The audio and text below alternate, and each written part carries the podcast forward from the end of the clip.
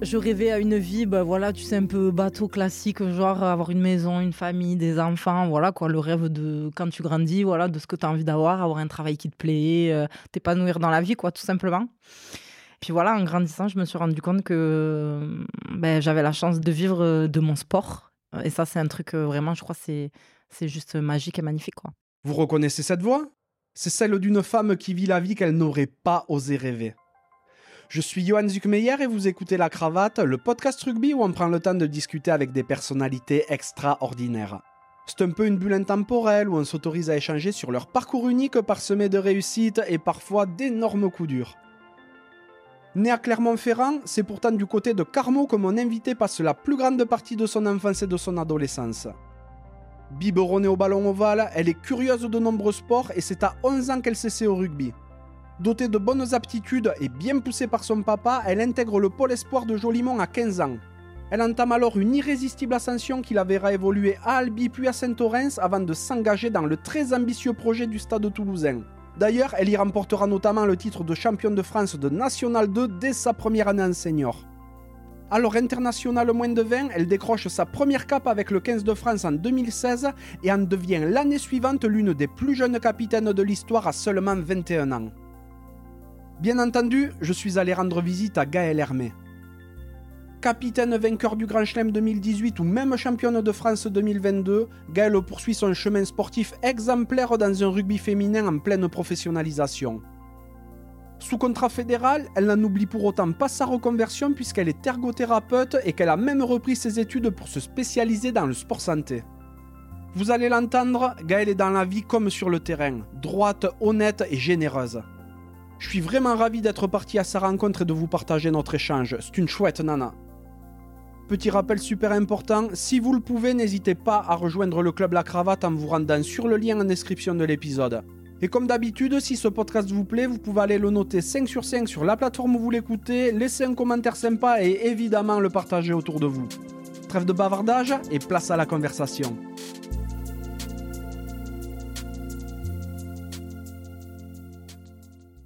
Salut Gaëlle. Salut. Ça va ? Ouais, toi ? Ça va, trop bien, merci beaucoup. Merci de me recevoir. Hein. Aujourd'hui, on est, pour ainsi dire, sur ton lieu de travail, parce qu'on est au stade Ernest Vallon à Toulouse. Évidemment, bon, les installations, elles sont toujours top. Et j'en profite pour remercier Lorraine Guillot, qui est la responsable de la com, qui fait tout le temps le nécessaire pour qu'on puisse enregistrer dans de super conditions à Toulouse. Donc, merci Lorraine. Je remercie aussi certaines de tes copines, notamment Caroline Drouin, qui m'a envoyé vers Cyrielle Banet pour avoir des infos à ton... à ton égard. Ah ben là, j'ai un peu peur du coup. Ouais, je me suis un peu rencardé aussi avec Safi, tu vois, pour avoir quelques petits trucs sur toi. Mais bon, rien de trop grave. Rien de trop grave. Même si Cyrielle m'en a dit un petit peu plus. D'ailleurs, tant que tu lui parles encore, tu peux me dire un petit peu la relation qui vous unit ? Ouais, Cyrielle, en fait, on est arrivés sur nos premières sélections plus ou moins en même temps. C'est-à-dire que, elle arrive en 2017, moi en 2016, mais en fait, on se connaissait déjà rapidement du rugby parce que voilà, le monde est très très petit, ça, je t'apprends rien. Et 2018, en fait, on fait le Grand Chelem ensemble et avec Pauline Bourdon, Sensus maintenant, faut bien préciser. En fait, on a créé on s'est liés d'amitié les trois et en fait depuis on s'est suivis sur les sélections, mis à part sur blessure ou quoi que ce soit. Et donc en fait depuis on partage de nombreuses sélections ensemble, donc c'est toujours cool. Et pour tout te dire, ça s'est joué à 2 doigts pour que j'annule notre rendez-vous aujourd'hui. Non, parce qu'un des premiers trucs qu'elle m'a dit, c'était que tu étais fan inconditionnel de Joule. Et voilà, je m'en doutais que ça allait sortir, c'était sûr. Oui, il faut avouer que j'adore, c'est ma passion. J'écoute toujours du Joule avant les matchs. Ouais, et elle m'a d'ailleurs dit aussi que ton grand rêve, c'était qu'il te reposte ou te repartage sur les réseaux. Oui, alors mon grand rêve, elle exagère un petit peu quand même. Mon grand rêve, ce serait d'aller le voir au Vélodrome, ça c'est sûr. J'avais l'occasion, mais j'avais pas pu y aller. Mais oui, effectivement, ça c'est leur grand délire, hein, il faut l'avouer. Bon, on va voir s'ils repartagent cet épisode, parce que si le J c'est le S, normalement, il repartage. Obligé. C'est sûr. Bref, de ton côté, on te connaît tous comme la troisième ligne émérite du Stade Toulousain et du 15 de France, évidemment, dont tu as été l'une des plus jeunes capitaines. D'ailleurs, ça faut le dire. T'es pas très âgé, mais tu as déjà une sacrée expérience parce qu'il y a près d'une décennie que tu arpentes les terrains du plus haut niveau. Et je sais par ailleurs que tu as pas mal d'activités à côté du rugby. Donc, au-delà d'être fan de Joule, comme on l'a dit. Et je suis impatient d'en apprendre beaucoup plus sur toi, sur tout ce qui t'anime. Mais avant toute chose, j'aimerais savoir de quoi rêvait la petite Gagou. Alors, de quoi elle rêvait ? C'est marrant parce que quand j'ai écouté tes podcasts, je me suis dit, tiens, si un jour elle m'arrive cette question, qu'est-ce que je vais répondre ? Et en fait, honnêtement, déjà, je ne pensais jamais jouer à haut niveau. Dans le sens où, quand j'étais gamine, j'ai toujours adoré le rugby parce que je suis une famille hyper rugby et tout ça. Et en fait... je rêvais à une vie, un peu bateau classique, genre avoir une maison, une famille, des enfants, le rêve de quand tu grandis, de ce que tu as envie d'avoir, avoir un travail qui te plaît, t'épanouir dans la vie, tout simplement. Puis en grandissant, je me suis rendu compte que j'avais la chance de vivre de mon sport. Et ça, c'est un truc vraiment, je crois, c'est juste magique et magnifique, Ah ben c'est sûr. Bon, du coup, au départ, pas de rêve délirant. Et d'ailleurs, t'as grandi où ? Alors moi, je suis née en Auvergne, à Clermont-Ferrand. Donc souvent, ça fait rire les gens, il faut l'avouer. Parce que souvent, on traite les Clermontois de chauvins et tout. Donc moi, je leur dis, attendez, n'oubliez pas que moi, je suis née là-bas quand même. Donc je défends un peu ma patrie. Et j'ai grandi en fait dans le Tarn, puisque mes parents ont déménagé quand on était petits pour des raisons familiales. Et donc, j'ai grandi à Carmaux. C'est là où, justement, j'ai commencé le rugby. Et donc, jusqu'à mes 15 ans, j'étais à Carmaux. Et en fait, dès que j'ai eu l'âge de 15 ans, j'ai eu l'âge de rentrer en seconde, je suis partie à Toulouse pour faire le pôle espoir. Donc, depuis, ça fait... depuis que j'ai 15 ans, je suis à Toulouse. Oui, on va aborder tout ce passage, ne t'inquiète pas. Qu'est-ce qu'ils font, tes parents ? Alors, moi, mes parents, ils sont dans la police. Police nationale, pas très originale parce que je suis issue d'une famille qui est gendarmerie ou police. Donc c'est très... comme le rugby, parce que c'est un peu dans les mœurs de notre famille. Et voilà, et j'ai aussi un de mes frangins qui est dedans. Et du coup, ce déménagement à tes 5-6 ans, c'était pour une mutation professionnelle ? Alors non, pas forcément. C'était plus vraiment pour se rapprocher en fait de mes grands-parents qui habitaient là-bas, puisque moi, mon père est originaire justement d'Albi. Donc, on a voulu se rapprocher là-bas et c'est un peu pour ça qu'on est revenu. C'était plus simple aussi, puisque à Clermont-Ferrand, on n'avait pas forcément de famille de pied-à-terre, entre guillemets. Il y avait plus soit mes grands-parents, moi, ils étaient du côté de Limoges ou alors du côté d'Albi. Et c'est pour ça qu'on s'est rapprochés. T'as des frères et sœurs ? Oui, 3 frères. Plus petit ? Ouais, plus petit, je suis l'aîné. Bon, tu dois être un peu, du coup, la deuxième maman. Ouais, c'est ça. Alors, si tu leur poses la question, eux, souvent, ils vont te dire que j'avais toujours, peut-être encore aujourd'hui, ce côté très autoritaire. Parfois un peu de tyrannie. Bon, ils exagèrent un peu quand même. Parce qu'aujourd'hui, ils me mettent tous, je sais pas, 10-20 cm. Je peux plus rien dire maintenant. Mais, bon. Mais ouais, donc un peu la seconde maman. Et d'ailleurs, sur tes 3 frères, t'en as 2 qui sont jumeaux. Oui, c'est des vrais jumeaux, mais qui se ressemblent pas du tout, en fait. J'ai 2 ans d'écart avec le deuxième et j'ai 5 ans d'écart avec les derniers, donc les jumeaux. Donc, ils se ressemblent pas du tout. Et souvent, on a tendance à dire qu'il y a un des jumeaux. Souvent, les gens pensent qu'on est jumeaux, lui et moi. Ah oui, ouais. OK. En plus, maintenant, comme il est grand, donc moi, j'en ai 27, donc il a 22. Si tu veux, maintenant, avec l'âge, les gens pensent vraiment qu'on est jumeaux, alors que pas du tout. Ouais, qu'est-ce qu'ils font, tes frangins ? Donc, celui qui est après moi, donc il est à Marseille, dans la police. Et donc, il joue à Aubagne. Et après, j'ai un de mes autres frangins, donc un des jumeaux qui, lui, joue à Oyonnax depuis l'année dernière. Ça fait 2 ans. Il a obtenu un diplôme en optique. Donc pour être opticien. Donc là, il est pro dans le rugby. Et un de mes autres jumeaux, du coup, qui est, lui, fait des études d'ingénieur à Grenoble. Ingénieur agronome à Grenoble. Presque. Ouais, du coup, on est un peu éparpillés. Ils sont un peu éparpillés dans la France. Enfin, ça reste quand même du même côté, donc c'est l'avantage pour mes parents. Ils en profitent souvent pour faire une escale un peu chez les 3. Mais... Je vois tout à fait. Oui, donc celui qui joue à Oyo, c'est Hugo. Ouais, c'est ça. Exactement. Et il commence à avoir un peu de... Enfin, l'an dernier, il a eu pas mal de temps de jeu. Ouais, franchement, non. Et puis, il s'épanouit là-bas. Et il a eu... Franchement, très fier de lui parce qu'il est parti là-bas. Et ils lui ont vraiment fait confiance. Ils lui ont permis de jouer un peu et de matcher. Enfin, ça a été vraiment super cool. Donc, je lui souhaite vraiment de pouvoir performer, je l'espère, pour la suite. Ben oui, on lui souhaite tous. C'est clair. T'étais sportive étant jeune ? Ouais, toujours. Bref, je t'ai dit, issu d'une famille très sportive. Donc, si tu veux, moi, mes frangins, ils ont commencé le rugby très jeune. Ils ont quasi fait que ça. Donc, en fait, c'était toujours le week-end rugby, dans le jardin rugby. Bon, après, moi, j'ai fait autre chose. J'ai fait d'autres sports. J'ai fait de la natation, j'ai fait de l'athlétisme, un peu de boxe. Je me suis un peu essayée à tout. Un peu de volley à l'UNSA, j'avais adoré. J'aurais aimé en faire un club, mais finalement, je m'étais mise au rugby. Donc, ouais, quand même, famille assez sportive, quoi. On aimait faire plein de trucs dehors, été comme hiver. Enfin, voilà. Oui, parce que même ton père et tout, il était branché rugby à fond. Ouais. Mon père, c'est un ancien joueur qui a joué vers ici, Villefranche-de-Lauragais. Il a joué à l'ASM, il a joué à Carmaux. Enfin, voilà, il a joué à Vichy, il a joué un peu dans quelques endroits. Moi, j'ai mon oncle, enfin, voilà, mes oncles aussi, mon grand-père qui ont joué au rugby. Voilà, très famille. Ouais, finalement, le rugby, toi, tu le commences assez tard quand même, parce que tu commences à 11 ans, juste. Ouais, c'est ça. Ouais, donc c'est tard et c'est tôt aussi par rapport à certaines joueuses, plus ou moins ma génération ou quelques années avant moi, on commençait un peu plus tard, genre à 19 ans. Il y a plein de filles qui ont commencé à la fac. Caro Drouin, c'était son cas, Lénaï Corson, Céline Ferrer aussi, qui elle a commencé tard. Et donc, ouais, c'est tôt et c'est tard dans le sens où, c'est sûr, à côté de moi, j'ai des filles qui ont commencé à 6 ans. Donc, voilà. Mais en fait, j'avais envie d'essayer d'autres sports. Donc, si tu veux, le rugby arrivait tard, mais finalement, je pouvais que y venir parce qu'en fait, à force de venir tous les week-ends sur un terrain de rugby, au bord de la rambarde, parce que mon père a fini par entraîner aussi, en fait, à l'école de rugby. Il était président aussi à l'école de rugby où moi, justement, j'ai commencé. À Carmont ? Ouais. Donc, en fait, finalement, je pouvais vraiment que y tomber, quoi. Pas le choix. C'est ça. Mais je me suis prise vraiment d'amour et de passion pour ce sport, quoi. C'était presque une révélation, quoi. Et tu as fait un premier passage et t'as arrêté un petit peu, non ? Ouais, exactement. J'avais fait 1 an. Et en fait, entre-temps, j'ai fait de l'athlétisme. Voilà. Mais en fait, si tu veux, là où j'ai commencé le rugby, il y a deux terrains. Autour du terrain, il y a le club d'athlétisme, il y a la piste et tout. Donc, ouais, c'était à côté, si tu veux. Donc, les entraînements et tout ça, je les voyais. Et donc, ouais, j'ai fait 1 an et puis finalement, j'y suis vite revenue, quoi. Mais n'empêche, c'est trop bien que tu aies essayé d'autres sports parce que ça développe aussi des aptitudes. Exactement. Que tu n'aurais pas d'autres forcément capacités. Avec le rugby. Ouais, c'est ça. Puisque mine de rien, d'avoir fait de l'athlétisme, tu vois, ça t'apprend. Alors bon, les jaloux diront que je ne sais pas courir, ce qui est peut-être vrai. Mais ça t'apprend, tu vois, mine de rien, voilà, des techniques de course, tu vois, tout ce qui est sprint, voilà, des trucs, tu vois, sur les échauffements et tout ça. C'est des trucs que tu fais peut-être parfois un peu moins dans le rugby, même si le rugby, c'est quand même un sport qui est hyper complet et tu fais vraiment tout dedans.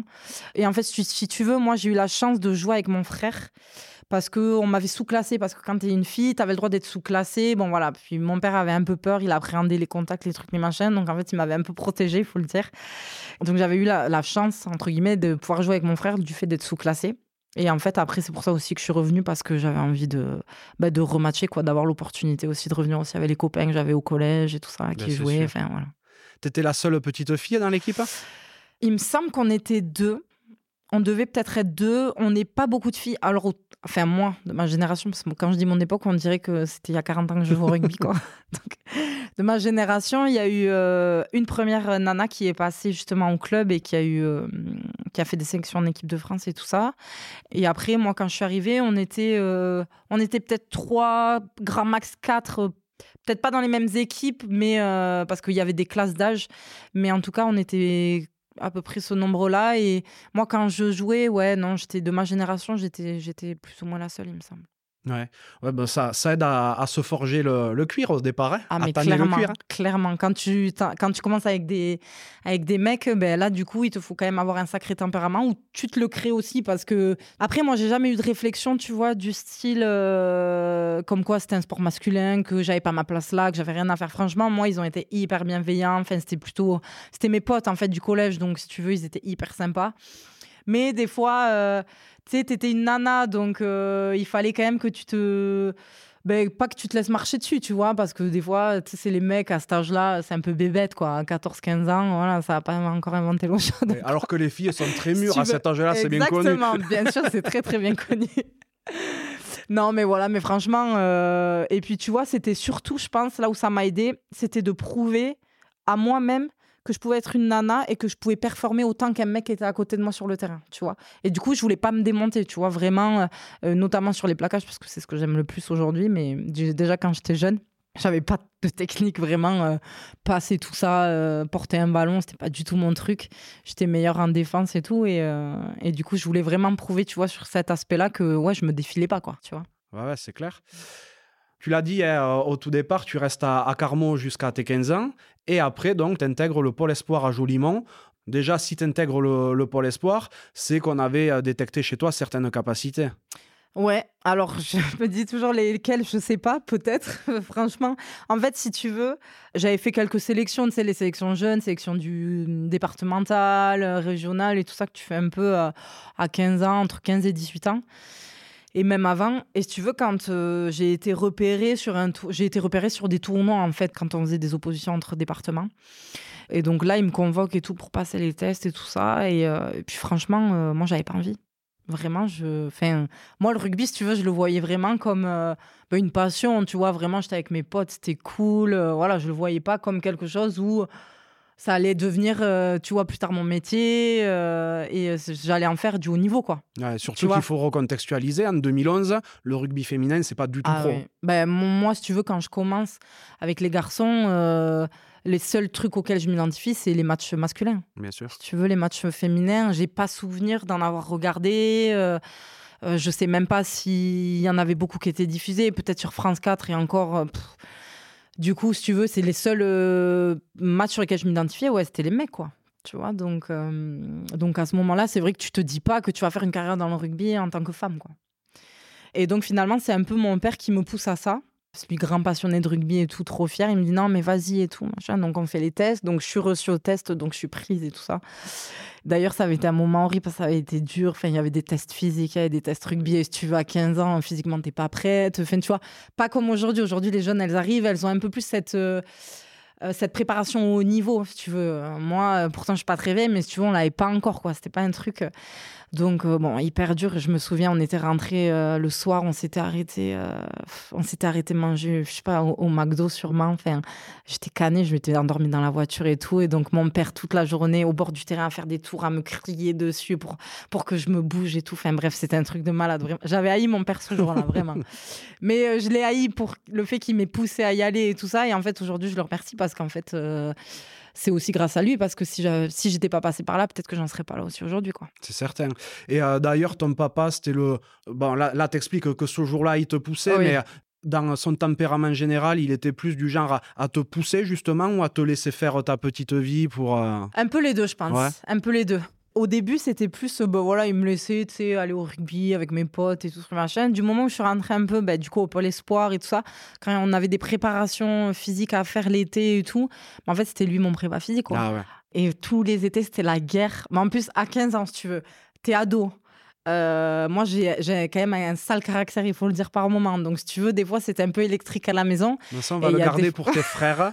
Ils pourront se l'enregistrer, cette phrase. Ouais, exactement. Après, t'es peut-être pas obligé de le faire dans le podcast. Mais si tu veux, j'avais un sale caractère des fois. Et des fois, c'était prise de tête avec mon père parce qu'il me poussait tellement. Si tu veux, c'était tellement dur que des fois... Alors...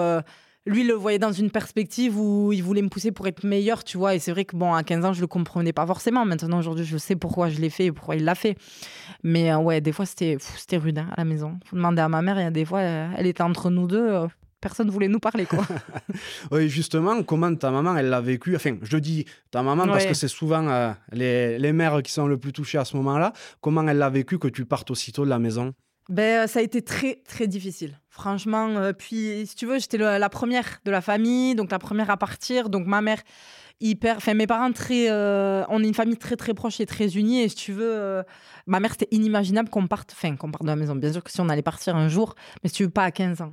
Partir en internat et tout. Ma mère, elle avait fait l'internat quand elle était jeune et elle en avait gardé pas un super souvenir. Donc, c'était un truc que, elle n'imaginait pas pour ses enfants. Donc là, quand il a fallu partir, les premiers mois sur les quais de la gare, c'était très, très rude. Enfin, voilà, les parents en pleurs, mais de joie, si tu veux. C'était pas c'était de la tristesse de me voir partir, mais ils étaient heureux pour moi. Et du coup, ouais, moi aussi, ça a été dur parce que tu pars à 15 ans, tous tes repères, si tu veux, ils sont chez toi à Carmaux. Et en fait, tu pars à Toulouse, dans la grande ville. Alors, c'était qu'à 1 heure, hein, mais tu pars dans une autre ville, c'est hyper grande, tu connais personne. Enfin, c'est pas évident. Et oui, et puis, tu étais sa petite fille encore. Exactement, hein. Et puis la seule, parce que d'ailleurs, j'ai 3 frangins, mais si tu veux, voilà, j'étais la seule fille de la famille, quoi. Quand tu arrives au pôle à Jolimont, tu quittes Carmaux, évidemment, pour le rugby, mais tu n'intègres pas le stade toulousain parce que non. Tu vas à Albi. Ouais, exactement. Alors du coup, j'ai voulu rester proche de ma famille, proche du club où j'avais commencé et tout ça. Donc je reste à Albi, il y a une section féminine qui se crée. Donc moi, je suis encore en cadette à ce moment-là. Et du coup, je fais ma première année justement à Albi. Ouais. Et du coup, les vendredis soirs, je rentrais en train. Mon entraîneur, des fois, venait me chercher à la gare. Je m'entraînais, mes parents venaient me chercher et voilà. D'accord. C'était une transition, on dira, exactement. Parce que l'année suivante, tu pars à Saint-Orens. Donc Saint-Orens qui, par la suite, est devenu le club de Blagnac, où tu restes là 2 saisons. Mais là, toujours en jeune, hein ? Oui, c'est ça, toujours en cadette. Donc en fait, de mes 16 à 18 ans, plus ou moins, je fais 2 ans en cadette où on est championne. Enfin, voilà, on a une équipe, beaucoup de filles qui sont passées par Blagnac en cadette et qui sont parties justement au Stade Toulousain. Donc il y en a quelques-unes ici. Des filles voilà, avec qui j'étais au pôle aussi à ce moment-là. Donc en fait, on avait une équipe, on se connaissait toutes. Enfin voilà, c'était... À l'époque, c'était un peu, on était un peu l'équipe à abattre et un peu l'équipe qui roulait un peu sur tout le monde, si tu veux. On avait des bonnes générations. 2 années vraiment plutôt cool. Alors, je ne sais plus de tête si c'était le club qui était venu me chercher ou si c'est le fait que les filles, en fait, on était au pôle et franchement, les 3/4 des filles étaient déjà à Blagnac. Donc, si tu veux, après, ça se faisait assez naturellement de partir là-bas et c'était plus simple pour rester, s'entraîner et tout ça. Donc voilà, et du coup, les week-ends, souvent, y a des week-ends, je ne rentrais pas chez moi. Donc je restais à Toulouse tous les week-ends. Vu que tu étais à Blagnac à ce moment-là, tu croisais, j'imagine, Marjorie Mayence qui était déjà chez les grandes. Ouais, c'est ça, exact. Et c'est en fait, quand je suis rentrée au pôle, c'est à partir de là où j'ai commencé un peu à connaître un peu les icônes du rugby féminin. Tu vois, parce que Marjo, qui est passée aussi par le pôle, tu vois des filles comme Élodie Poublan, qui était à Montpellier aussi, qui sont passées par le pôle. Voilà, on a commencé un peu à les côtoyer, à les connaître. Et en fait, après, quand t'es en cadette, quand t'es en senior, tu t'entraînes pas au même moment, mais tu peux te croiser.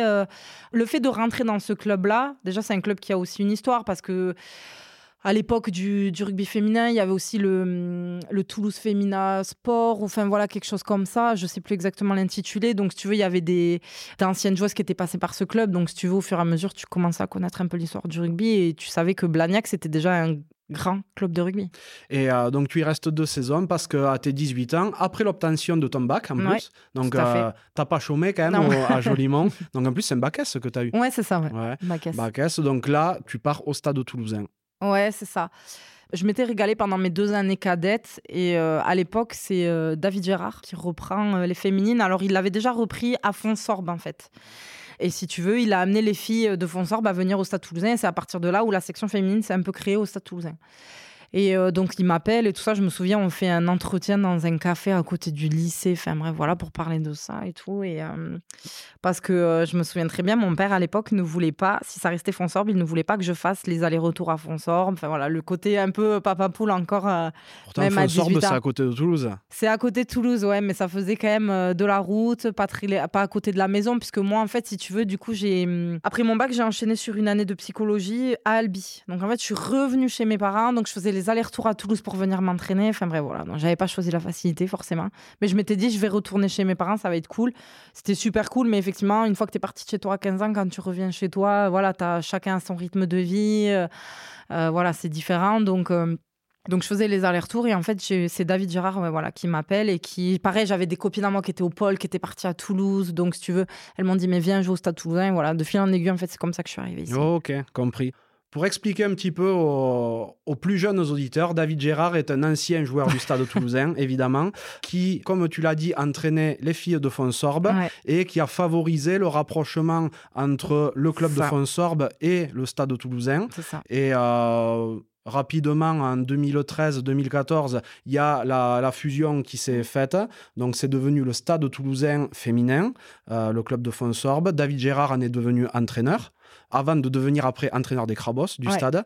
Et donc, toi, tu arrivais dans ce projet qui était vraiment un projet de professionnalisation dans le côté Stade Toulousain pour les filles, parce qu'il y avait un projet intitulé genre Objectif 2020 ou je ne sais plus trop, où l'idée était d'arriver en élite et obtenir un titre de champion de France d'ici 2020, ce qui a été fait donc... oui, rapidement.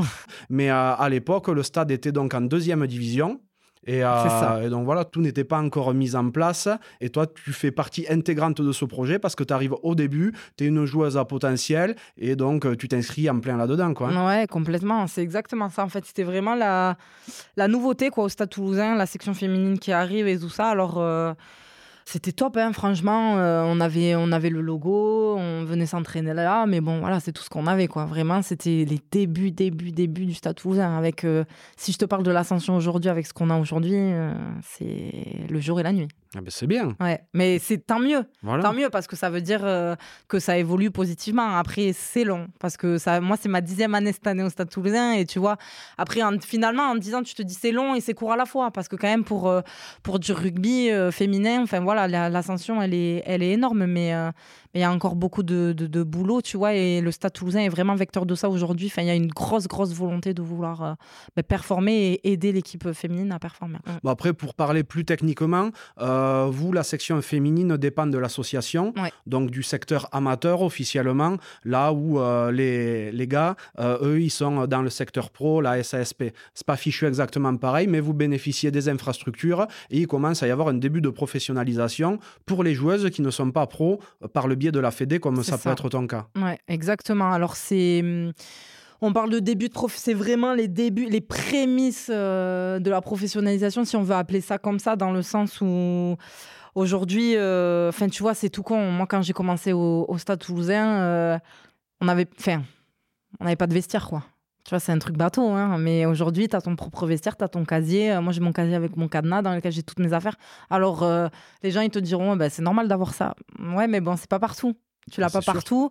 Et aujourd'hui, c'est une richesse. Après tes entraînements, tu te douches, tu rentres chez toi, c'est fait. Enfin, tu vois, c'est con, hein, c'est des petits trucs comme ça. Mais c'est une des ascensions aussi du Stade Toulousain. Et aujourd'hui, on a vraiment la chance d'avoir, là, depuis 3 ans, plus ou moins depuis que notre manager est arrivé, en fait.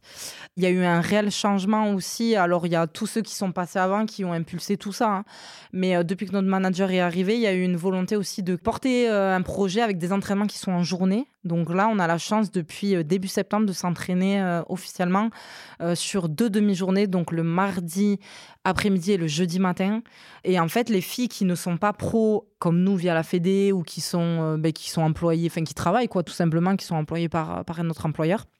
En fait, elles sont à 80% et elles sont libérées justement sur ces demi-journées. Et en fait, elles sont compensées par le stade sur les 20 autres % justement. Donc, elles sont en contrat avec le Stade Toulousain pour pouvoir venir s'entraîner, être dans des conditions pour performer correctement. Ouais, c'est un bon début. Ouais. C'est un bon début, mais c'est vrai que... Pour en revenir à l'année 2014, quand tu arrives à Toulouse, donc vous êtes en 2e division. Ça n'a effectivement rien à voir avec aujourd'hui. Mais par contre, vous avez des résultats dès le départ parce que vous êtes championne de 2e division. Et là, c'est un peu bizarre. Le fait d'être championne ne vous octroie pas le droit de monter, parce que vous êtes championne contre Bayonne, mais pour monter, vous devez battre La Valette, qui est l'équipe... Ouais. On fait un match de barrage. Ouais, voilà, un match de barrage, la dernière équipe du top 8. Toi, cette année-là, t'en qui es avec la une ou pas encore? Ouais. En fait, moi, j'arrive, je sors du bac, donc j'ai 18 ans. Si tu veux, j'arrive là. Donc déjà, tu as un peu des grands noms du rugby féminin. Alors, peut-être que les jeunes, ça ne leur parlera pas, mais nous, déjà, de notre génération, c'était des grands noms, tu vois. C'est la génération un peu 92. Donc, tu as les Perronnet qui étaient à Fonsorbes. Tu as Jennifer Menguet, la femme de François Cross aujourd'hui, qui jouait. Tu as Claire Beauparlant. Voilà, c'est des noms, des filles qui ont fait des piges ou des sélections en équipe de France moins de 20 ans, France A, tu vois, France 7, ce genre de choses. Donc là, tu arrives déjà, tu as un beau vivier de joueurs. Donc là, hyper impressionnée et tout ça. Donc moi, j'ai la chance de jouer tous les matchs titulaires. Vraiment, tu peux pas rêver mieux. Tu arrives, tu joues. En plus, tu portes le maillot du Stade Toulousain. C'est dans un club emblématique. Tout se passe bien. On a une équipe de ouf. On passe des moments sur terrain et en dehors du terrain magiques. Et en fait, on obtient le titre à la fin de championne de France de championnat Armel Auclair à l'époque, qui équivaut maintenant à l'élite 2. Et on se retrouve à jouer du coup un match de barrage pour monter. Donc en fait, tu fêtes le titre, mais sans trop le fêter, parce qu'en fait, tu veux monter. Donc tu joues ta vie sur ce match-là. Je me souviens, on joue à Gruissan. On a dû jouer avec les maillots de Gruissan parce qu'il y avait eu un problème de couleur par rapport à La Valette qui jouait en noir et vert. Et sauf que nous, on n'avait pas les maillots blancs. Du coup, on avait dû jouer avec les maillots de Gruissan. Un truc comme ça. On se retrouvait à jouer des maillots qui n'étaient pas les nôtres. Oh là là. Donc, je te dis pas. Déjà, l'énervement qu'il y avait chez nous, un truc de malade. Donc après, sous tension le match parce que c'est un match de barrage. En plus, La Valette côté Toulon, tu sais, c'est toujours un peu... Généralement, là-bas, ils sont grillagés les terrains. Donc, voilà. Donc, un peu d'énervement et tout ça. Bon, finalement, le match se passe super bien, de façon générale. et on gagne, et là c'est l'explosion, quoi. Franchement, on ne pouvait pas rêver mieux pour une première saison ici. Non, mais c'est trop triste de se dire que tu ne peux pas fêter un titre directement derrière. Ouais. Ben après, on l'avait fêté vraiment rapidement, quoi, le premier et deuxième soir. Tu vois, c'est peut-être le seul truc un peu où moi j'aurais pas regretté, parce que c'est pas des regrets, tu vois, mais où je me suis dit j'aurais aimé peut-être profiter un peu plus. Tu vois, le titre qu'on a eu là en 2022, celui-là on l'a savouré. Tu sais ce que c'est, enfin, de savourer un titre qui est gagné, quoi. Et du coup, c'est vrai qu'on voulait tellement monter, on voulait tellement passer en top 8 et tout, que voilà, on a vite basculé en fait sur la semaine d'entraînement, quoi. C'est sûr. Donc en 2015-2016, vous êtes en top 8 et dès votre arrivée, vous marquez les esprits parce que vous vous qualifiez direct pour les phases finales. Ouais, c'est ça, exactement. Et je me souviens, c'était des demi-finales aller-retour. Et en fait, on joue contre Montpellier. Donc bon, là, on se fait un petit peu atomiser. Je me souviens, chez nous, c'était la déferlante, quoi, vraiment. On a pris des essais de Caro Drouin de partout. On s'est fait percer au milieu du terrain. Enfin, c'était l'enfer. Mais on arrive en demi-finale cette première année. Donc, tu vois, en plus, on jouait Montpellier, le premier match de championnat. Top 8, on reçoit donc forcément le champion de France qui reçoit le promu. Voilà. On jouait à Millau. En plus, ça avait été un peu délocalisé. Et en fait, on gagne. Déjà, le premier match, on gagne et tout. Enfin, c'était ouf, ce match. Donc, tu reçois Montpellier. Montpellier, la grosse équipe, hein, qui... voilà, t'avais des Gaëlle Mignot, des Elodie Poublan, des Safi N'Diaye. Il y avait déjà Cyrielle à l'époque. Enfin, voilà, t'avais des grands noms aussi du rugby féminin. Et tu te dis, waouh, c'est impressionnant, quoi. T'es encore... Tu sais, à 19 ans, t'es encore la petite jeune et tout. Tu te dis, waouh, tu vas jouer Montpellier, quoi. Donc ouais, c'était ouf. Et en fait, on a une saison, particulière, parce que tu arrives, tu joues, tu gagnes, tu rencontres un peu d'autres équipes de haut niveau, tu commences à connaître un peu le haut niveau, parce que c'est que jouer des matchs aussi très très durs. Tous les week-ends, tu fais des longs déplacements, parce que là, on partait en bus, hein, il n'y avait pas d'avion, il n'y avait pas de ci, il n'y avait pas de là. Donc là, tu partais la veille à 22h, tu arrivais là-bas à 6h du matin, tu dormais 1 heure dans le bus, et tant qu'il y avait le match, quoi. Mais voilà, non, on passe une saison quand même plutôt cool, et puis on arrive en demi-finale, donc ouais, c'est ouf. Tu commences aussi à jouer avec France moins de 20 cette année-là. Ouais, tout à fait. Alors, ce qui est marrant, c'est que moi, ça m'a beaucoup marqué parce qu'en club, donc moi, j'avais eu la chance de jouer toute la saison dernière titulaire, numéro 8, championne de France et tout. Donc, tu sais, t'es un peu sur ton petit nuage. Là, t'arrives, t'as des filles qui arrivent, t'as des recrues qui arrivent. C'était des recrues étrangères qui venaient du Canada et d'Irlande, donc des 3e lignes. Et là, tu commences à passer un peu sur le banc, tu vois. Donc, moi, je sais que cette phase-là, elle m'a beaucoup marquée.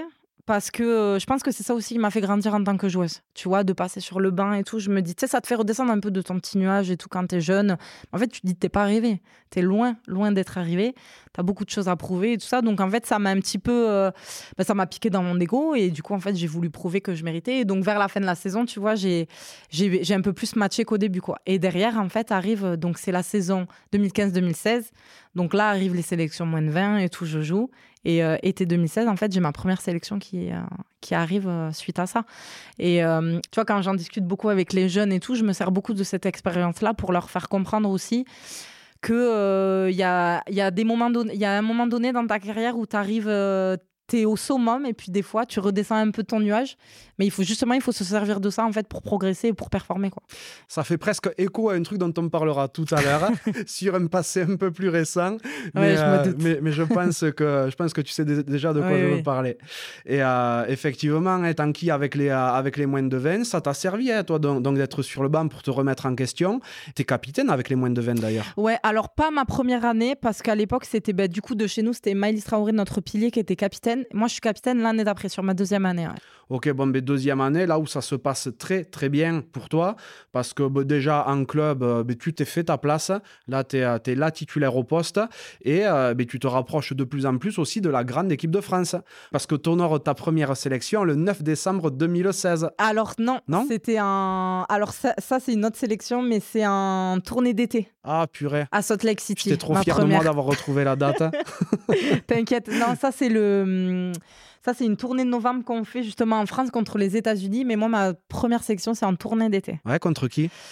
Contre... Attends, je peux pas oublier ça. J'ai pas joué. Les États-Unis. D'accord. C'était les États-Unis. Ouais, Salt Lake, ça aurait été États-Unis ou Canada, quoi. Ouais, voilà. Bah, c'était ça. De toute façon, j'ai joué ces deux matchs. Ah bon, mais voilà. Et donc, comment ça s'est passé ?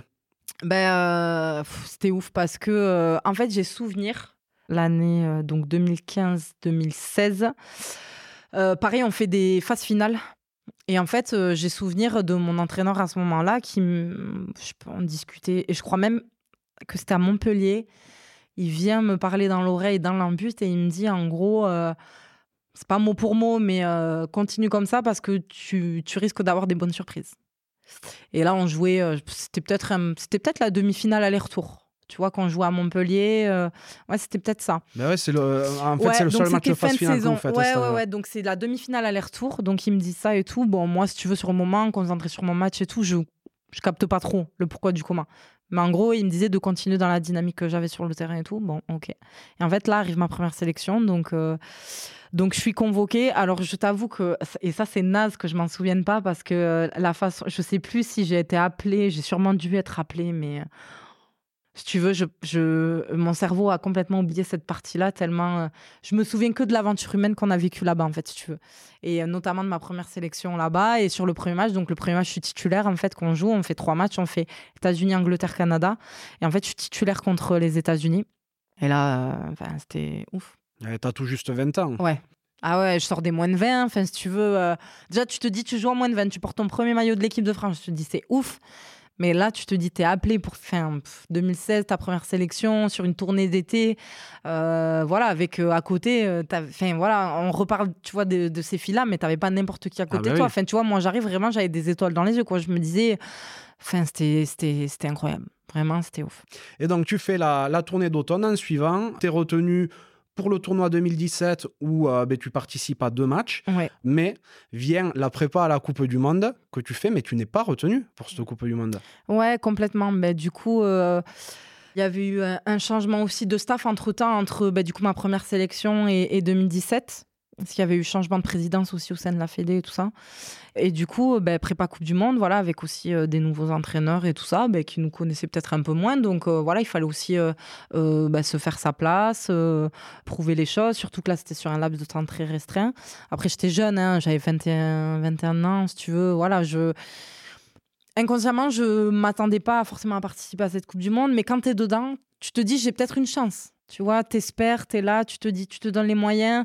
Et je me souviendrai toujours aussi, c'est marrant parce que, tu vois, en reparlant de tout ça, aussi, il y a des choses que les entraîneurs te disent et te marquent. Et en fait, tu te rends compte, ça, c'est des choses comme ça aussi qui t'ont fait grandir. C'est un de mes entraîneurs qui m'avait dit, mais aujourd'hui, en gros, t'as du potentiel et tout ça. Bon, on peut pas te prendre pour la Coupe du Monde. Mais aujourd'hui, ce qu'on veut, c'est plus que tu sois spectatrice des joueuses que t'as à côté de toi. On veut que tu sois actrice du truc. Tu l'es badé vraiment. Ouais, je pense que tu vois inconsciemment, si tu veux, tu veux pas trop t'imposer parce que tu sais que t'es jeune, t'as pas d'expérience, t'as peu de sélection, si tu veux. Donc, quand t'as à côté de toi une nana comme Marjo Maillans qui a fait du 7, qui a fait du 15, qui a fait les jeux, qui a fait ci, qui a fait ça, qui a un nombre de sélections incalculable, si tu veux, toi t'es la petite jeune qui arrive. Et en fait, tu veux pas trop... T'y vas, mais tranquille. C'est peut-être, c'est pas un défaut, tu vois, mais c'est peut-être se dire, aujourd'hui, tu vois, c'est surtout pour les jeunes. Si t'es là, c'est que t'as ta chance, t'as ta place. Si on t'a appelé, c'est pour des raisons, voilà. Mais aujourd'hui, je pense que c'est aussi une étape de ma carrière qui m'a fait grandir parce que si tu veux, à partir de là, forcément, hyper déçue. En plus, je l'apprends le jour de mon anniversaire. Oh! Ouais. Donc, voilà, c'est marrant. Enfin, c'est marrant sur le coup, si tu veux. Voilà, tu rentres chez toi, t'es un peu dégoûté, c'est un peu dur. Voilà, c'est la loi du sport, c'est la loi du haut niveau, tu l'acceptes. Puis, comme je te dis, j'étais jeune, donc quelque part dans ma tête, je savais qu'il y avait peut-être une chance pour que j'y parte pas aussi. Et puis, aujourd'hui, c'était normal. Quand je voyais les joueuses que j'avais à côté de moi, je savais que j'étais pas au niveau. Enfin, c'est pas que j'étais pas au niveau, mais. J'étais pas au summum de ce que je pouvais donner et prétendre pour pouvoir postuler sur une Coupe du Monde. Et donc, je rentre chez moi, hyper dégoûtée et tout ça. Mais finalement, plus avec une notion de... Voilà, il m'a fallu peut-être 1 semaine, 2 semaines pour digérer. Si tu veux, j'étais jeune, je savais que j'avais encore du temps derrière moi pour... Mais du coup, ça m'a donné envie. Je me suis dit, OK, la prochaine Coupe du Monde, je veux la faire. Donc, en fait, à partir de là, je me suis donné tous les moyens que je pouvais pour faire. Tu comprends vite et t'apprends très bien parce que la Coupe du Monde passe. Derrière, il y a la tournée d'automne. T'es appelé et t'es plus qu'appelé parce que t'es nommé capitaine. Ouais. Ça, c'est ouf. Si tu veux, entre-temps, on va à Font-Romeu. Donc, l'équipe de France préparait, du coup, le groupe Coupe du Monde préparait ses matchs à Font-Romeu. Et donc, si tu veux, certaines filles sont appelées, dont moi, pour leur faire une opposition, si tu veux, pour les préparer à la Coupe du Monde. Donc là, à partir de là, moi, j'avais vraiment basculé dans une optique de les faire bosser, moi, de performer pour montrer aussi que, tu vois, j'avais envie d'être là et pour les prochaines échéances, pourquoi pas, de pouvoir me faire rappeler sur des prochaines sélections. Et puis, s'il y a un petit claquage, t'es là au cas où. On sait jamais, regarde, voilà. Je suis toujours là. Complètement. Mais voilà, et après arrive la tournée 2017 où je suis appelée. Donc là, bon, déjà, toujours beaucoup de joie quand t'es appelée, tu vois, pour une sélection. Et en fait, là, je me souviens, ils me convoquent dans le bureau. Donc la manager, c'était Annie Quéro à l'époque, et donc les deux entraîneurs. Et en fait, là, justement, ils me proposent, ils me demandent si je suis d'accord pour être capitaine de l'équipe et tout. Donc, enfin... Si tu veux, sur le moment, je pense que je réalise sans trop réaliser, tu vois. Je me dis, waouh, enfin, c'est... OK, enfin, j'ai 21 ans. Et là, je me dis, mais attends, j'ai rien prouvé encore. Hein. J'ai à peine... je sais pas, je devais avoir, 4, 5 sélections, si tu veux. Donc, tu te dis, ouais, c'est ouf. Et donc là, à partir de là... Je me suis dit, ah ouais, la confiance qu'ils mettent en moi, tu vois, ça m'a donné un petit regain un peu d'énergie, de me dire, OK, j'ai pas envie de les décevoir, je vais tout faire pour être exemplaire en dehors et sur le terrain, tu vois. Après, j'ai toujours été comme ça dans la vie, mais ça m'a donné encore plus d'énergie. Mais vraiment, si on m'avait dit en juin que je n'étais pas prise à la Coupe du Monde et en novembre qu'on me nommait capitaine, enfin, vraiment, je n'y aurais jamais cru. Ah, c'est un truc quand même assez improbable. Ouais, c'est ouf. Et bon, tu arrives en lieu et place de Gaëlle Mignot, qui est la capitaine, une des capitaines emblématiques de l'équipe de France. Complètement. Donc voilà, tu as tout cet héritage-là aussi sur les épaules, sachant qu'elle est encore dans l'équipe. Ouais, c'est ça, exactement. Alors nous, quand on est en novembre, quand on fait les deux matchs là, contre l'Espagne et l'Italie, elle n'était pas là parce qu'il me semble que c'est la saison où elle part jouer en Angleterre, si je ne dis pas de bêtises. Et donc, ouais, si tu veux, à ce moment-là, tu te dis, ouais, effectivement, tu remplaces quelqu'un qui a une histoire dans cette équipe, qui a porté cette équipe très haut. Enfin, voilà, aujourd'hui, Gaëlle Mignot, c'est un nom qui est hyper connu du rugby féminin et du rugby maintenant de façon générale. Donc, ouais, tu te dis, j'ai envie de continuer un peu dans la lignée de ce qu'elle a fait et de ne pas décevoir voilà, les gens. Parce que si tu veux, à côté de moi, j'avais encore une Safi N'Diaye. Tu te dis, attends, moi j'ai 21 ans. Elle en a, à l'époque, elle en avait quoi, peut-être 28. La vexe pas. Hein. Non, ouais, je voudrais pas la vexer. Non, elle est de 88, ouais. Ouais, voilà, tu vois, elle avait dans ces eaux-là, on en avait peut-être 4, 5 ans, un peu plus, 5, 6 ans d'écart. Donc, si tu veux, elle avait peut-être déjà 28, 29 ans. Tu te dis, attends, t'es capitaine, et à côté, t'as une nana comme ça qui a 29 ans. Bon, voilà, tu vois, et du coup, ça a été un peu un... Tu vois, on en a beaucoup parlé. Ça a été aussi un appui, elle, dans le groupe, tu vois, de se servir de ces joueuses-là, leaders d'expérience et tout ça, qui m'ont beaucoup aidé et épaulé dans ce rôle-là. Ouais, elle m'en a parlé, d'ailleurs, du fait que tu avais su mûrir vite à ce poste et qu'elle avait aussi pu voir ton évolution au travers de tout ça et que c'était assez plaisant à voir pour elle aussi. Donc, tu attaques l'année 2018 comme capitaine de l'équipe de France. Le tournoi 2018 qui se passe plutôt bien parce que avant d'arriver à la fin du tournoi, c'est vrai que vous jouez contre l'Angleterre à Grenoble et là, vous faites péter un record d'affluence pour un match de rugby féminin où il y a quasiment 20 000 spectateurs. Ouais, c'était ouf. Je pense que toutes les filles qui ont vécu ce tournoi-là, il n'y a pas un moment où elles ne s'y trompent pas, en fait. Bon, déjà, le tournoi qu'on a vécu et ce match-là. Parce que c'était ouf, l'ambiance. Et puis, le tournoi humainement qu'on a vécu, c'était, si tu veux, t'arrives, tu gagnes. T'arrives sur ton avant-dernier match, l'Angleterre. Tu sais que l'Angleterre, c'est toujours particulier. C'est l'équipe un peu à battre, comme elle, quand elle joue contre nous, si tu veux. Tu joues à Grenoble. Déjà, le stade, il est ouf. C'est l'un des meilleurs stades dans lesquels j'ai joué. J'adore, il est magnifique. Et là, le stade, il est rempli. C'était un truc de malade. Il est rempli, une ambiance de fou. T'es galvanisé par le public. En plus, tu gagnes à la fin du match. Tu vois, t'as tout qui coule, en fait. C'est un truc de malade. Franchement, que ce soit humainement ou sportivement, en fait, ce tournoi, il était juste incroyable. Humainement, ouais, il paraît que c'était très, très sympa parce qu'après la victoire contre l'Italie, il y a eu une super soirée en Corse. Très, très belle soirée. D'ailleurs, je pense que c'est peut-être Cyrielle qui a dû en parler. Non, à peine. À peine, légèrement. Non, parce qu'il faut savoir que nous, on est des grands adeptes du micro. On adore prendre les micros. Souvent, on les vole aux gens aussi, surtout ceux qui ne savent pas chanter.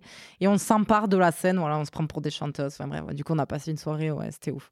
Et en plus, si tu veux, on était en Corse. Donc, c'est un lieu un peu atypique, quoi, tu vois, c'était trop bien, franchement, on avait été reçus comme des reines, là, on avait dormi, tu vois, c'était un petit truc sympa, c'était un peu, pas un camping, mais c'était un hébergement avec des petites maisonnettes, enfin tu vois, c'était en bord de mer, enfin c'était génial. Ouais, c'était avec vous étiez pas en vase clos, vous étiez avec tout le monde, avec tous les touristes et, alors bon, à l'époque, c'était en février.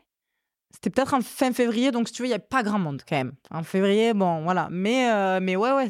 Et nous, on était quand même dans notre bulle, on était un peu entre nous quand même. Parce que souvent, quand tu te déplaces, tu vois, tu es un peu... Bon, dans les hôtels, tu partages avec d'autres gens parce que forcément, il y a d'autres chambres. Mais là, on était quand même plus ou moins entre nous, donc c'était vraiment cool. Enfin, quand tu es dans les hôtels, tu partages avec les gens, sauf les micros, ça on a bien compris. Parce que Cyrielle m'a dit que vous aviez taxé les micros, que vous les aviez même volés. Vous êtes partis avec ou quoi ? Ouais, ça, on les a pris dans la valise et on est rentrés avec. Il devait être content, moi, camping. Non, quand même, on n'aurait pas osé faire ça.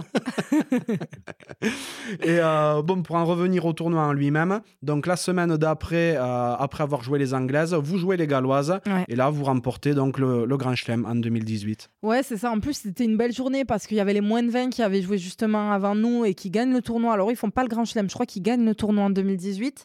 Donc, ils avaient joué avant nous et nous, derrière, on joue. Bon, déjà, le terrain, il était pas où vraiment. Tu passes du Stade des Alpes à ça. Bon, c'était au Pays de Galles. C'était un peu chaotique, enfin boueux, il pleuvait, enfin voilà, un temps gallois quoi, rien d'exceptionnel. Et du coup, ouais, on gagne, on fait le Grand Chelem là-bas et franchement, tu te dis c'est l'apogée quoi. Vraiment quand tu vois, quand on sort du match des Anglaises, on se dit pas c'est bon, on a gagné le Grand Chelem, il est pour nous, non, parce que c'était un peu le match piège, les Galloises. Ah oui. Tu vois, chez elles, un temps pas trop français, un truc qu'on n'aime pas trop, la boue, la pluie, le truc machin. En plus, je jouais numéro 8, titulaire numéro 8. Bon, je dépanne et tout ça en numéro 8, mais c'est pas trop mon poste de prédilection. Je joue plus 7 quand même. Et donc, si tu veux, on fait un match un match top, quoi. Enfin, franchement, on se régale sur le terrain et en fait, t'aboutis à ça, à la victoire, c'est juste incroyable, quoi. Vraiment, tu te dis, du début à la fin, en fait, tu te dis, il pouvait y avoir que cette fin-là, parce que tant humainement que sportivement, c'était ouf ce qu'on vivait. Mais il y a tout qui s'aligne pour toi, hein, parce que tu viens de passer capitaine du 15 de France, Grand Chelem derrière, tout va très bien, tout va peut-être trop bien, parce qu'avec le Stade Toulousain, vous cartonnez aussi, vous arrivez en finale, mais vous tombez sur le gros os montpelliérain. Ouais, Montpellier, notre première finale à Carcassonne, et c'est ouf parce que tu te dis c'est incroyable, voilà, t'arrives en finale... tu galères plusieurs fois en demi-finale, t'échoues et là, ça y est, tu passes le cap, t'arrives en finale. Puis voilà, tu tombes sur une équipe d'expérience qui a l'habitude de gérer ces moments-là, qui a l'habitude de gérer ces finales. Et pourtant, on passe pas à côté. Voilà, il nous manque peut-être de la gestion des temps forts, des temps faibles. On prend un carton à 5 mètres de notre ligne, on a une mêlée. On met pas une autre avant, enfin, une trois quarts dans la mêlée pour remplacer. Enfin, tu vois, c'est des petits trucs comme ça, peut-être qui te portent un peu préjudice sur le match. Bon, voilà, après, c'est première finale perdue.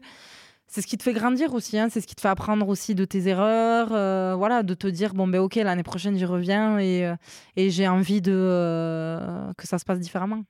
On y viendra, mais bon.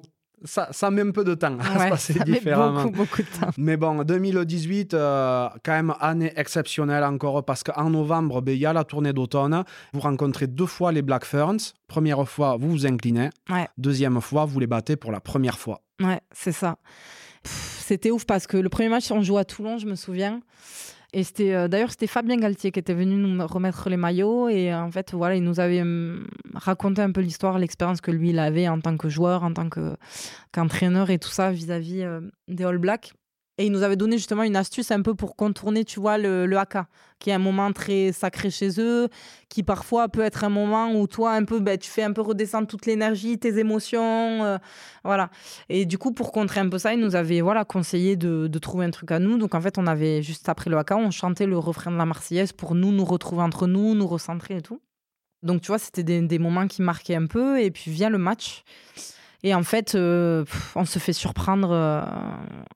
C'est comme les Blacks chez les mecs. Quand ils arrivent, c'est l'équipe, c'est la grande équipe, quoi. Tu l'idolâtres parce que c'est la culture rugby, c'est le monde rugby, c'est la meilleure nation mondiale. Enfin, et si tu veux, nous, quand elles arrivent et tout, bon, déjà, tu te dis ça.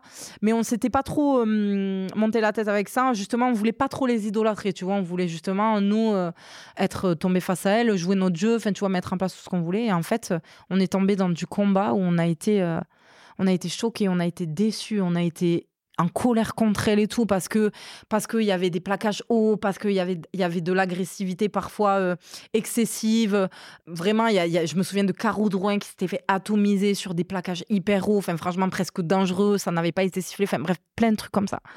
Là, on se dit, on sort du match. Et tu perds de pas beaucoup, je ne sais plus quel est le score. Je me souviens du score du deuxième match, mais pas du premier. Et en fait, on sort de là, mais genre, ils nous tardaient d'être au prochain match. Si tu veux, ils nous tardaient d'être au prochain match pour en fait prendre notre revanche, leur montrer que là, cette fois, ça ne se passerait pas comme ça. Enfin, voilà. Donc là, on part jouer au Stade des Alpes. Et en fait, le match, c'est rien à voir avec le premier, quoi. On savait à quoi s'attendre, donc là, on avait mis une stratégie en place de ouf. Rugbystiquement, enfin voilà, ça joue à elle, à nous. Enfin, c'est un match de malade, parce qu'à la fin, on gagne 30-27, je crois, de tête, il me semble que c'est ça.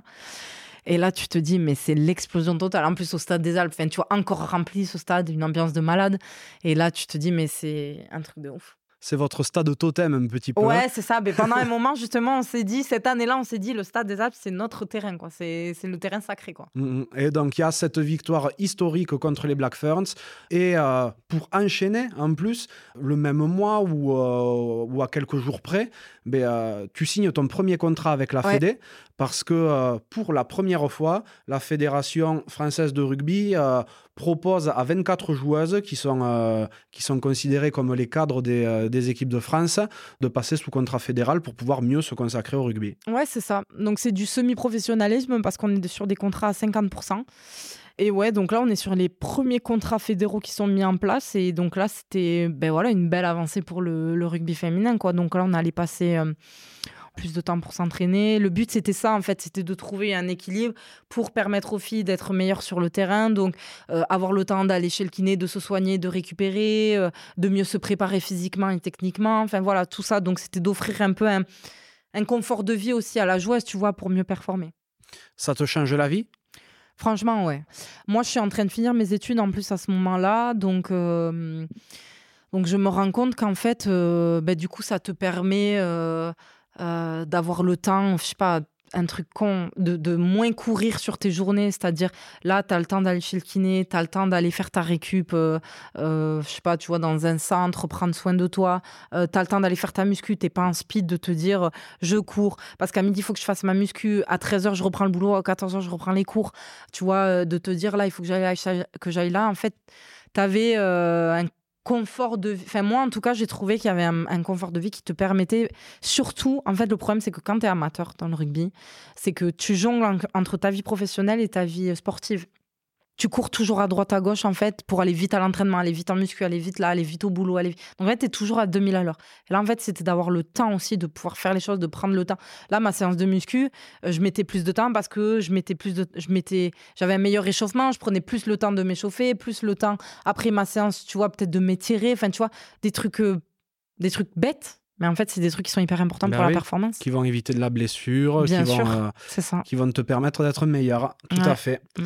Et pour clôturer cette magnifique année 2018, tu fais partie des nommées pour le titre de la meilleure joueuse du monde de l'année. Vous êtes un paquet de Françaises, je crois que vous êtes 5. Je crois qu'on est 5 sur 6 ou un truc comme 5 ça. 5 sur 6. Bon, et c'est Jessie Trémoulière qui est élue. Donc, magnifique reconnaissance pour le rugby français. Toi, je ne sais pas, tu arrives en quelle position, tu ne sais pas ? Non, ça, on ne sait pas. Ouais. On ne sait pas, mais bon, si tu veux, on avait tout été... Du coup, c'était à Monaco, la remise du trophée. Et en fait, c'était trop bien. On était trop contente parce que ça soit l'une ou l'autre, je pense qu'on aurait été trop heureuse parce qu'en fait, tu te dis, comme tu l'as dit, c'est une belle reconnaissance pour le rugby français avec l'année qu'on venait de vivre. Enfin, c'était ouf. Et puis Jess, c'est une figure... Enfin, on parlait justement des grandes icônes du rugby féminin. Elle en fait clairement partie. Enfin, je veux dire, t'as jamais vu une nana qui a un jeu au pied comme elle a là, puissant, une nana qui est capable de te relancer du troisième rideau. Enfin, voilà, c'est une sacrée joueuse, quoi. Donc, c'était amplement mérité.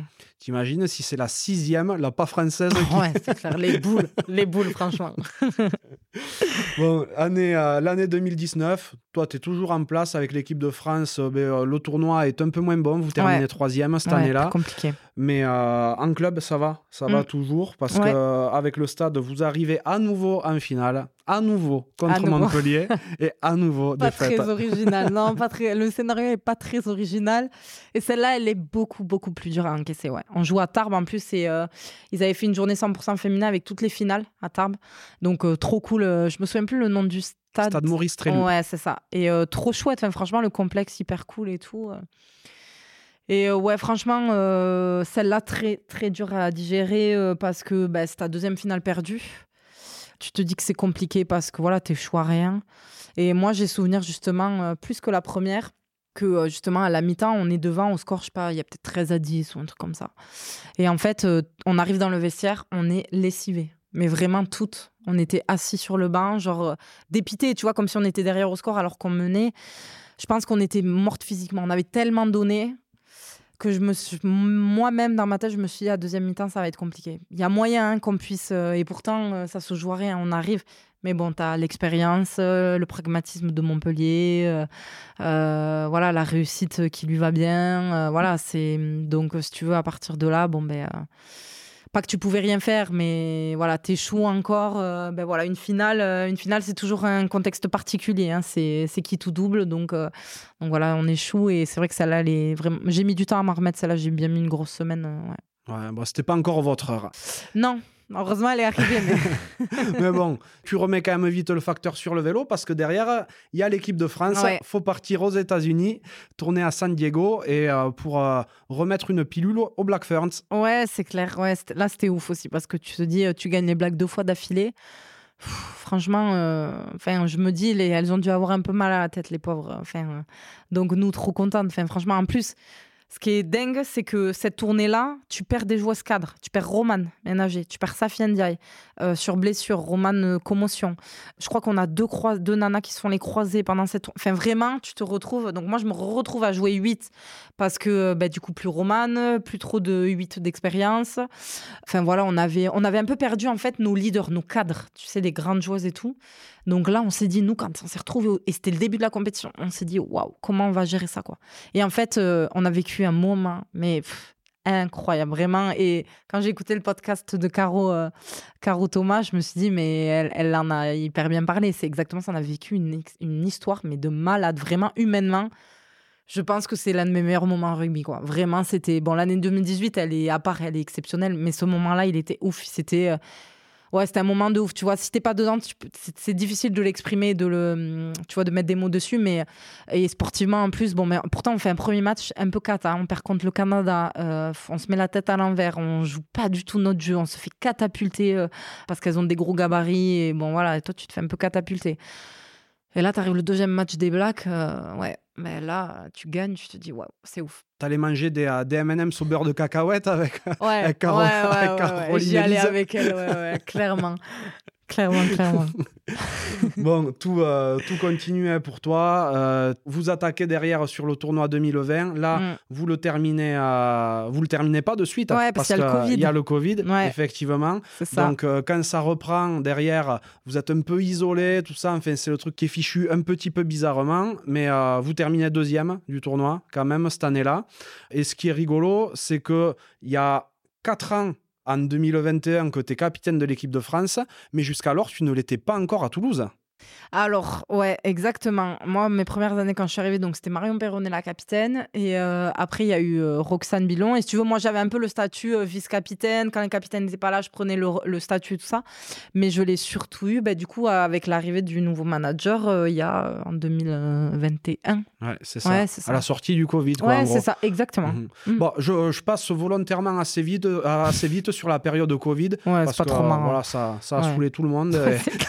Et bon, de toute manière, vous pouviez pas jouer. Non, ouais. Puis franchement, être isolé individuellement dans ta chambre, franchement, non, c'était pas marrant. Et puis, tu stoppes ton tournoi, tu reprends 2 matchs en novembre. Enfin, tu vois, en fait, si tu veux, la cohérence, c'était pas ouf, c'était chiant. Quoique, on le passe vite, mais ça peut valoir le coup quand même d'en parler, parce que c'est une période que tu as mise à profit, toi, pour ta carrière pro à côté du rugby. Ouais, c'est ça, parce que moi, en 2019, donc, je sors du diplôme, je suis diplômée, et en fait, là où je fais mon stage...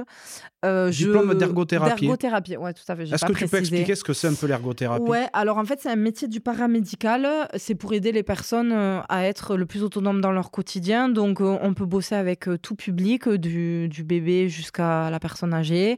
On peut bosser dans différents secteurs.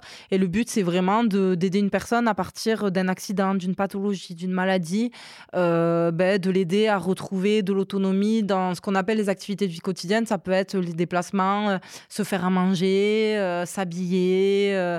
Voilà, donc ça passe par de la rééducation, il y a de la réadaptation, de l'aménagement de domicile. Enfin voilà, c'est assez complet et très, très intéressant comme profession. Et donc, en pleine dans la période de Covid, toi, tu en as profité pour exercer concrètement. Ouais, c'est ça. En fait, du coup, on est mis un peu, comme tout le monde, un peu au chômage partiel. C'était ça qu'il y avait. Et du coup, arrêt des compétitions, arrêt des entraînements, donc on faisait plus rien. Et donc, nous, comme je travaillais en EHPAD, en fait, c'était... Donc, tout continuait. En fait, en EHPAD, la vie, elle continue, si tu veux. Donc moi, ils m'ont demandé si je pouvais me rendre un peu plus disponible. Donc, comme j'avais, entre guillemets, que ça à faire, ouais, avec plaisir. Et donc, ça a été vraiment pendant la première vague de Covid où je me suis consacrée à 100% dans ça. Et ça a été une très belle expérience professionnelle parce que, compliqué à gérer parce que tu débutes dans ta profession, donc quand tu viens plus un moment Covid, c'est pas un moment qui est évident parce que finalement les gens qui étaient en EHPAD, les seuls contacts qu'ils avaient c'était avec nous les soignants ou les personnels de l'EHPAD, donc voilà, mais ça a été un beau moment, en tout cas une belle expérience professionnelle et du coup j'ai vraiment pu me consacrer à ça, ouais, le temps d'une reprise à une vie normale. Reprise de vie normale, donc derrière vous terminez le tournoi, ouais. Toi tu prends officiellement le capitanat à Toulouse, évidemment encore une fois tu continues en équipe de France et il y a la tournée donc en 2021 en novembre, cette fois contre les Sudaf et contre les All Blacks et vous les rebattez, enfin je dis les All Blacks, les Black Ferns. Oui c'est les Black Ferns, mais là aussi c'est ouf parce que c'est une tournée trop bien parce que tu joues en France, tes 3 matchs tu joues en France. Donc, tu vas jouer à Vannes contre l'Afrique du Sud. L'Afrique du Sud, c'est une nation qu'on n'a pas trop l'habitude de jouer. Donc, très dense physiquement, des bonnes joueuses de duel qui savent porter le ballon, ça fait des offloads et tout ça. Donc, plutôt intéressant. Bon, mais on gagne.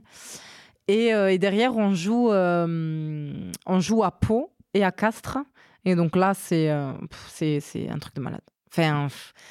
Pour être issu de la région du Sud, en fait, quand tu vas jouer dans des stades comme ça, c'est un truc de fou, quoi. L'ambiance, elle est incroyable. Les gens, ils étaient derrière nous. Enfin, voilà. Et puis, c'était une belle affiche de match. France, Black Ferns, enfin, voilà, c'était une belle affiche de match. Et puis, sur le terrain, pareil, et en dehors, on vit des moments de ouf. Et même avec elle, en fait, si tu veux. Je pense qu'il y a un respect qui est tellement mutuel entre elle et nous que, voilà, on partage des moments. Enfin, tu vois, le fait qu'elle soit venue en France, c'était top. Je sais qu'elle s'était venue s'entraîner au Stade Toulousain. Enfin, tu vois. Donc ouais, c'est des beaux moments passés entre nous et avec elle aussi de partage et je pense que le public français a beaucoup apprécié ces matchs-là. Toi, ça a dû te faire quelque chose en plus de jouer à Castres. Ah ouais. Ayant grandi à Carmaux, c'est pas très très loin quoi. Ouais, non, c'est ça, c'était il y avait dans le stade, il y avait un nombre de gens que je connaissais, et c'était impressionnant, enfin c'était trop bien et vraiment ce match-là, je m'étais dit ouais, c'est ouf, tu joues presque chez toi en fait. Donc, comme sa fille, tu vois, elle est originaire de là-bas, c'était clair. Un bon moment pour elle aussi. Voilà, c'est des moments en fait qui te marquent, tu vois, des matchs comme ça. Et en plus, j'ai la chance, si tu veux, nous en interne, on se faisait des. Tu vois, à la télé, t'as souvent l'élection de la meilleure joueuse ou du meilleur joueur sur le match et tout ça. Et nous, en interne, on le faisait aussi entre nous. Et justement, l'équipe m'avait offert le trophée de la meilleure joueuse et tout. Enfin, du coup, voilà, tu gagnes, tu vis une tournée de ouf, tu joues presque chez toi. En plus, on te nomme meilleure joueuse par l'équipe. Tu vois, c'est un symbole fort quand t'es nommé par ton équipe, tu vois. Donc voilà, c'était un moment, ouais, c'était ouf. Enfin, moi, j'avais toute ma famille qui était là. Mon frangin qui, à l'époque, jouait à Castres en plus. Enfin, voilà, du coup, c'était symbolique. Ça devait être magique. Hein. Ouais, c'était ouf. S'ensuit derrière le tournoi 2022 où vous terminez encore 2e. Derrière, c'est Satanés Anglaises. Et en avril, enfin, en club, vous remportez une finale parce que c'est une victoire en Coupe de France, cette fois-ci, contre Bobigny. Mm. Est-ce qu'elle a une saveur particulière parce que la Coupe de France, c'est quand même pas le championnat? Non, c'est ça, mais c'est un championnat qui permet de faire matcher les filles pendant les compétitions internationales. Donc ça, c'est cool, ça permet de garder une dynamique. Et puis, mine de rien, ça te permet comme on est sur 2 poules, ça te permet de rencontrer les autres équipes de la poule. Et puis, ça te permet de préparer ton championnat, en fait, aussi. Donc... Un peu le du manoir de l'époque. Ouais, si tu veux, ouais, c'est un peu ça. Du coup, quelque part, tu vois, tu gagnes quand même un titre. Donc voilà, c'est pas à négliger. Nous, on en a un peu rigolé de ce titre-là et tout, mais c'est quand même un premier titre, tu vois. C'est quelque chose...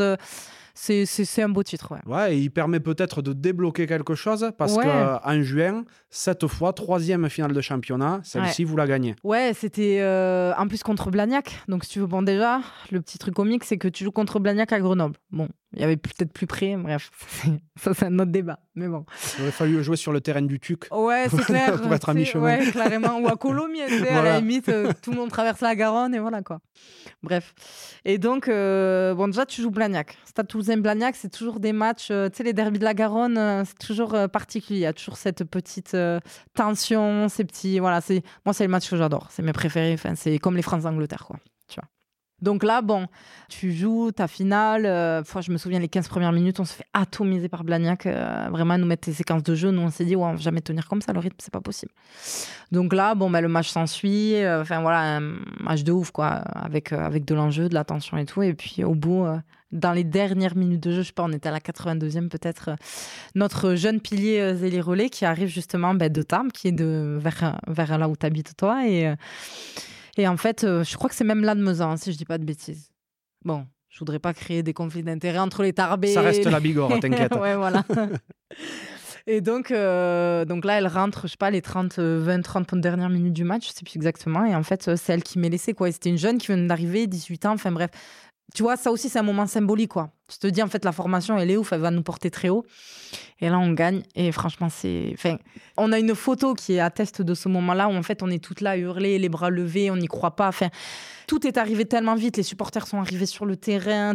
À peine le sifflet final, tu savais même plus où t'habitais. Moi, je me souviens, mes frères, ils sont arrivés vers moi, ils nous ont levés. Enfin... Et en fait, t'es là, tu réalises pas. Et je me suis toujours imaginée parce que je me suis toujours dit...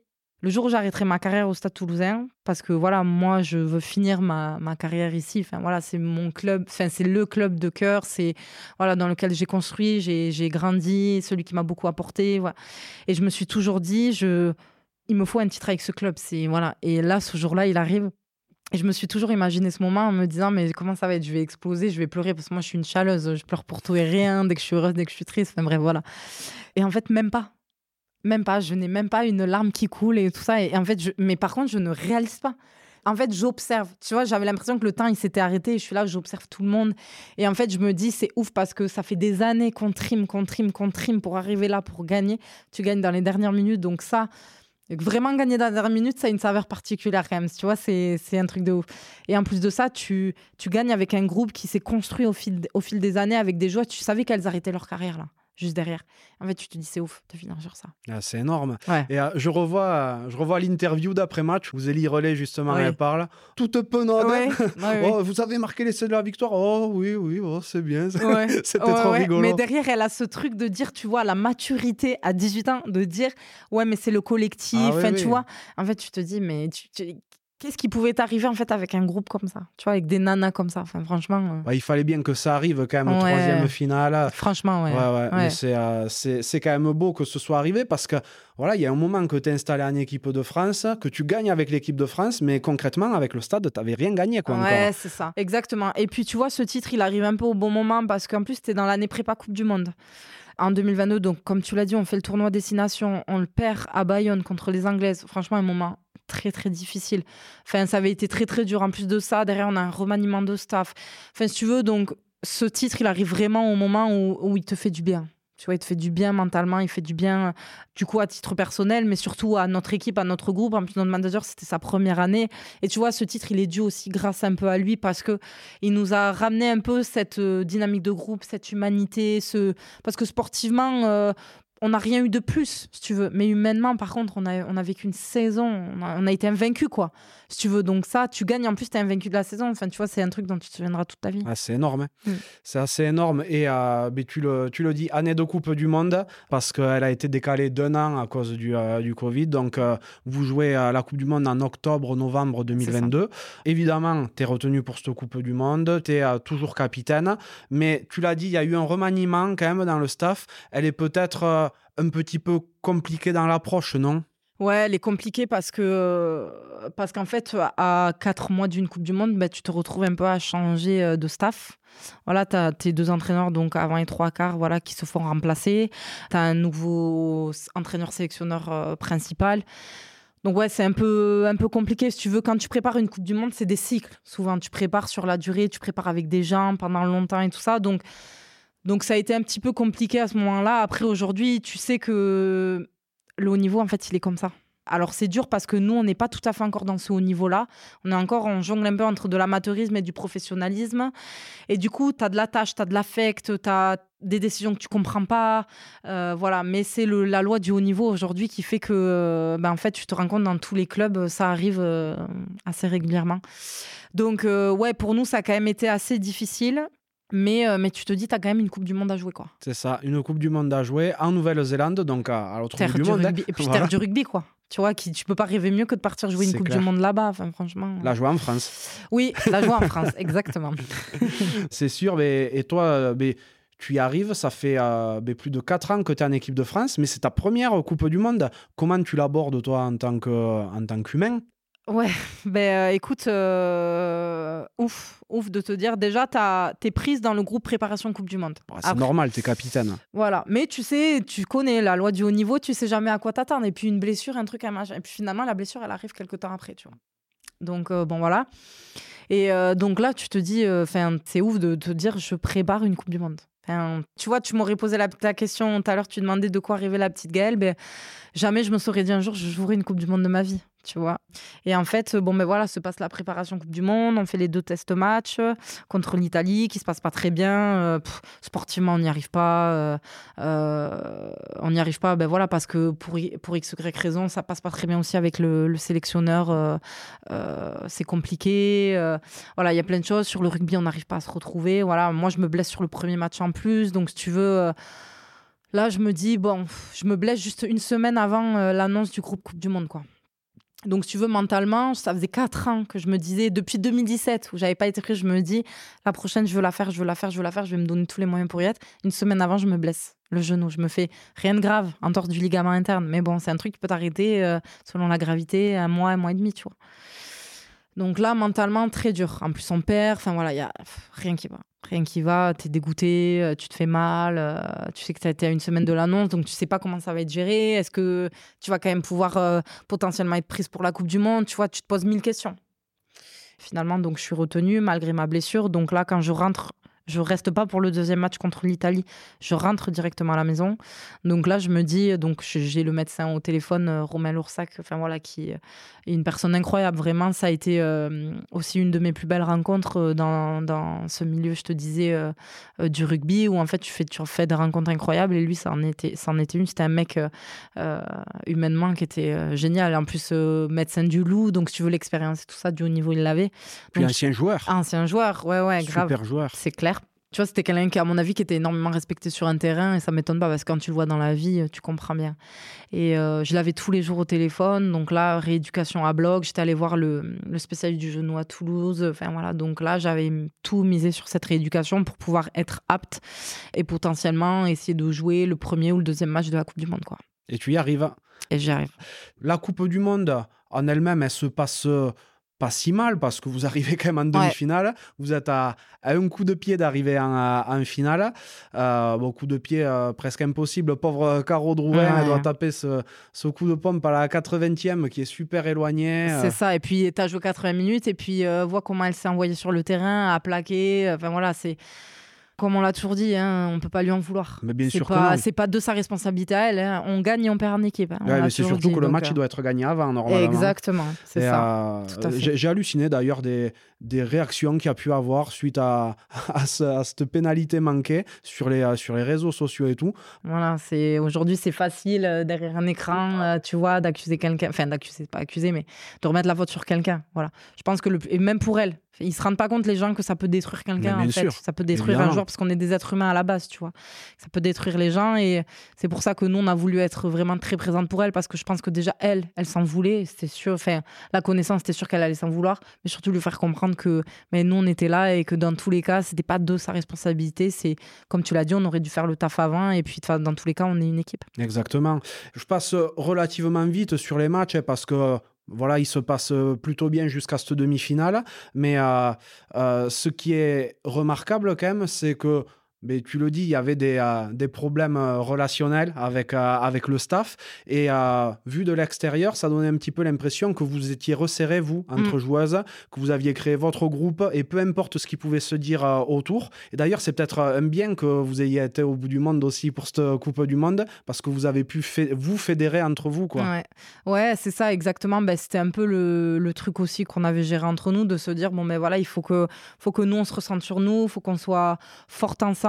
On est un groupe, on est une équipe, et c'est vrai que c'est ce que les gens nous ont souvent fait remonter, voilà, sachant qu'ils avaient un peu écho, voilà, que c'était compliqué en interne, voilà, pendant la Coupe du Monde, et effectivement, et quand tu vois la demi-finale, tu te dis tu perds d'un point, malgré ce contexte-là qui est un peu compliqué, et donc tu te dis waouh, si t'avais peut-être été dans un autre contexte, peut-être que t'aurais passé cette finale ou pas. Tu peux pas avec des si, tu refais toujours le monde, c'est toujours plus facile.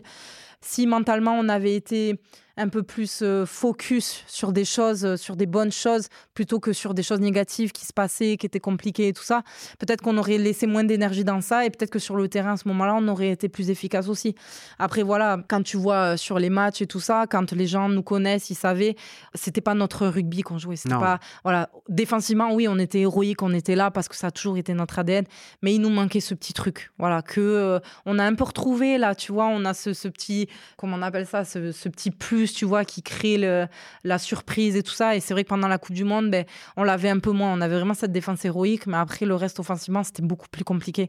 Et donc, bon, ben voilà, et malgré tout, tu perds d'un point en demi-finale à l'Eden Park contre les Black Ferns. Enfin, là, déjà, le moment lui-même, si tu prends juste le moment lui-même, il est incroyable.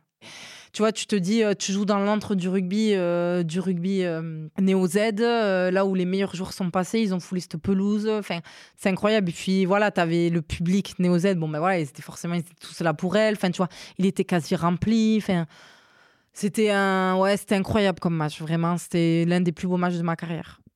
Malgré la défaite. Exactement. Bon, après, voilà, il y a tout ce qui s'est passé avant, pendant. Cette Coupe du Monde, elle doit te laisser un goût, au final, assez doux, amer, quoi. Ouais, c'est ça. Assez compliqué et assez amer parce que, du coup, t'arrives, bon, voilà, tu finis quand même 3e. Mais bon, j'ai envie de te dire, c'était le minimum par rapport à la Coupe du Monde 2017 où les filles finissaient 3e.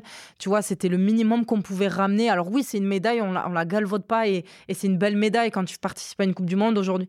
J'aurais peut-être la chance de montrer à mes enfants plus tard, voilà, j'ai une médaille de la Coupe du Monde de la 3e place, tu vois, c'est quand même un beau moment. Mais c'est vrai qu'on aurait aimé faire mieux, on rêvait tellement de mieux. Donc ouais, un goût amer et un goût compliqué parce que voilà, on a vécu des moments un peu difficiles et puis voilà, la redescente chez toi, quand tu rentres chez toi, c'est toujours plus compliqué. Donc j'étais contente de rentrer en club aussi et de retrouver cet équilibre que j'avais au Stade Toulousain.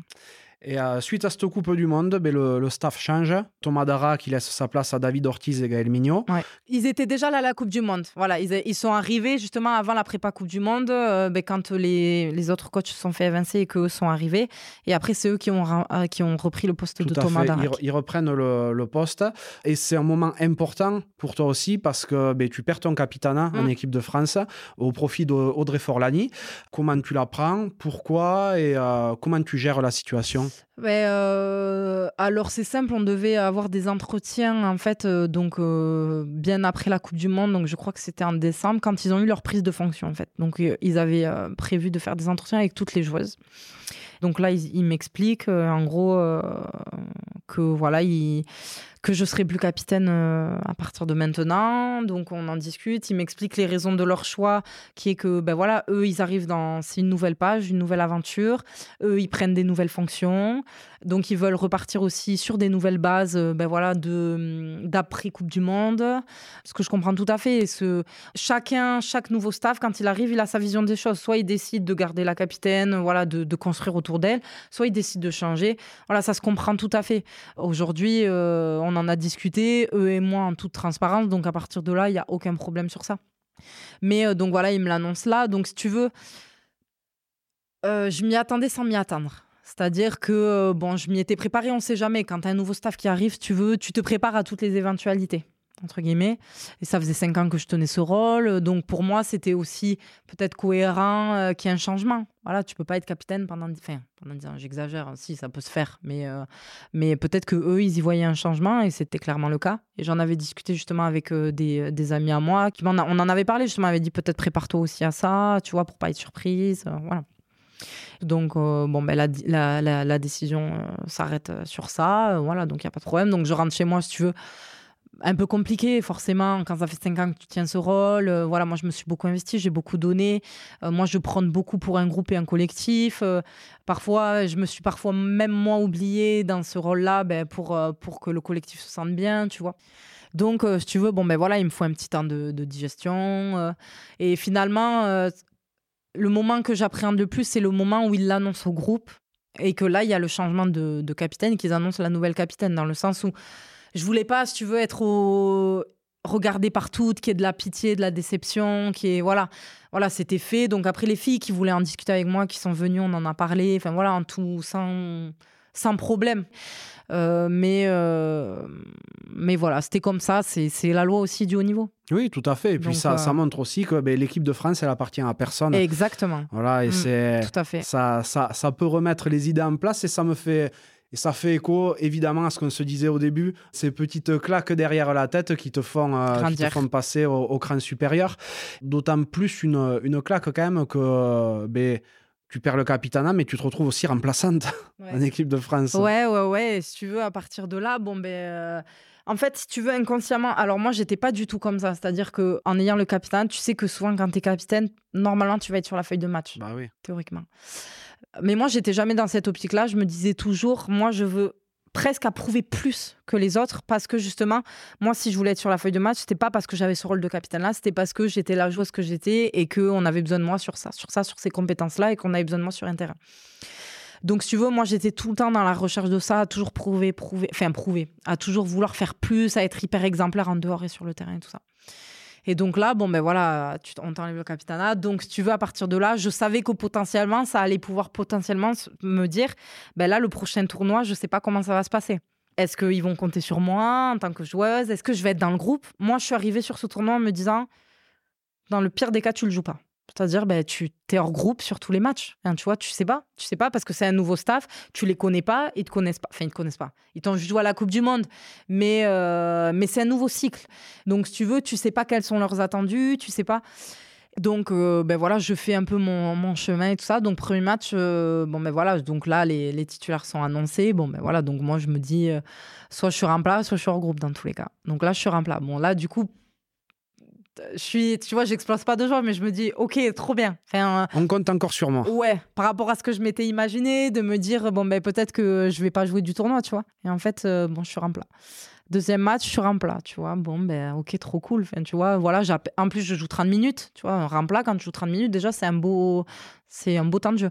Donc, je me dis, trop bien, j'amène ce que j'ai amené, tu vois. Et au fur des matchs, voilà, avec les entretiens des coachs et tout ça, tu vois, ils me font me sentir qu'ils ont confiance en moi, qu'ils comptent sur moi, qu'il y a des trucs qui leur plaisent, enfin, voilà, qu'il faut travailler sur ça. Bref, des entretiens classiques entre un joueur et un entraîneur. Et arrivent les 3 derniers matchs, en fait, où je me retrouve titulaire. Et notamment sur Angleterre-France à Twickenham, quoi. Donc, franchement, si on m'avait dit au début du tournoi que je serais titulaire sur le dernier match, j'aurais pas cru. Parce que vraiment, j'étais... Si tu veux, avec tout ce qui était découlé, la Coupe du Monde, la perte du capitanat, de plus savoir quel allait être mon statut, mon rôle, mais autant en tant que leader, mais en tant que joueuse dans ce groupe, tu vois.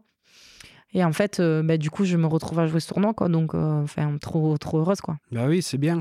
Et ton histoire par rapport au capitanat, elle peut être vraiment mise en corrélation avec ce qui se passe chez les mecs aussi. Mm. Parce que Charles Olivon, qui occupe le même poste que toi, était capitaine. Bon, il s'est blessé. Oui. Du coup, Antoine Dupont a assuré l'intérim, mais derrière, il a été confirmé. Tu vois, et donc, et Charles Olivon a su regagner sa place en équipe de France. Exactement. Alors que c'était pas gagné. Il y a des gars qui avaient fait le taf entre-temps. Ouais. Et... voilà, ça montre aussi la trempe des champions. Voilà, tu prends un coup derrière les oreilles, mais tu sais rebondir quand même. Ouais. C'est la force de caractère, je pense aussi, qui te fait être une sportive de haut niveau aussi. Parce que si t'as pas ça, tu peux pas jouer à haut niveau. C'est impossible parce que voilà. Et comme je disais, c'est peut-être aussi un mal pour un bien. Tu vois, cette perte de capitanat dans le sens où...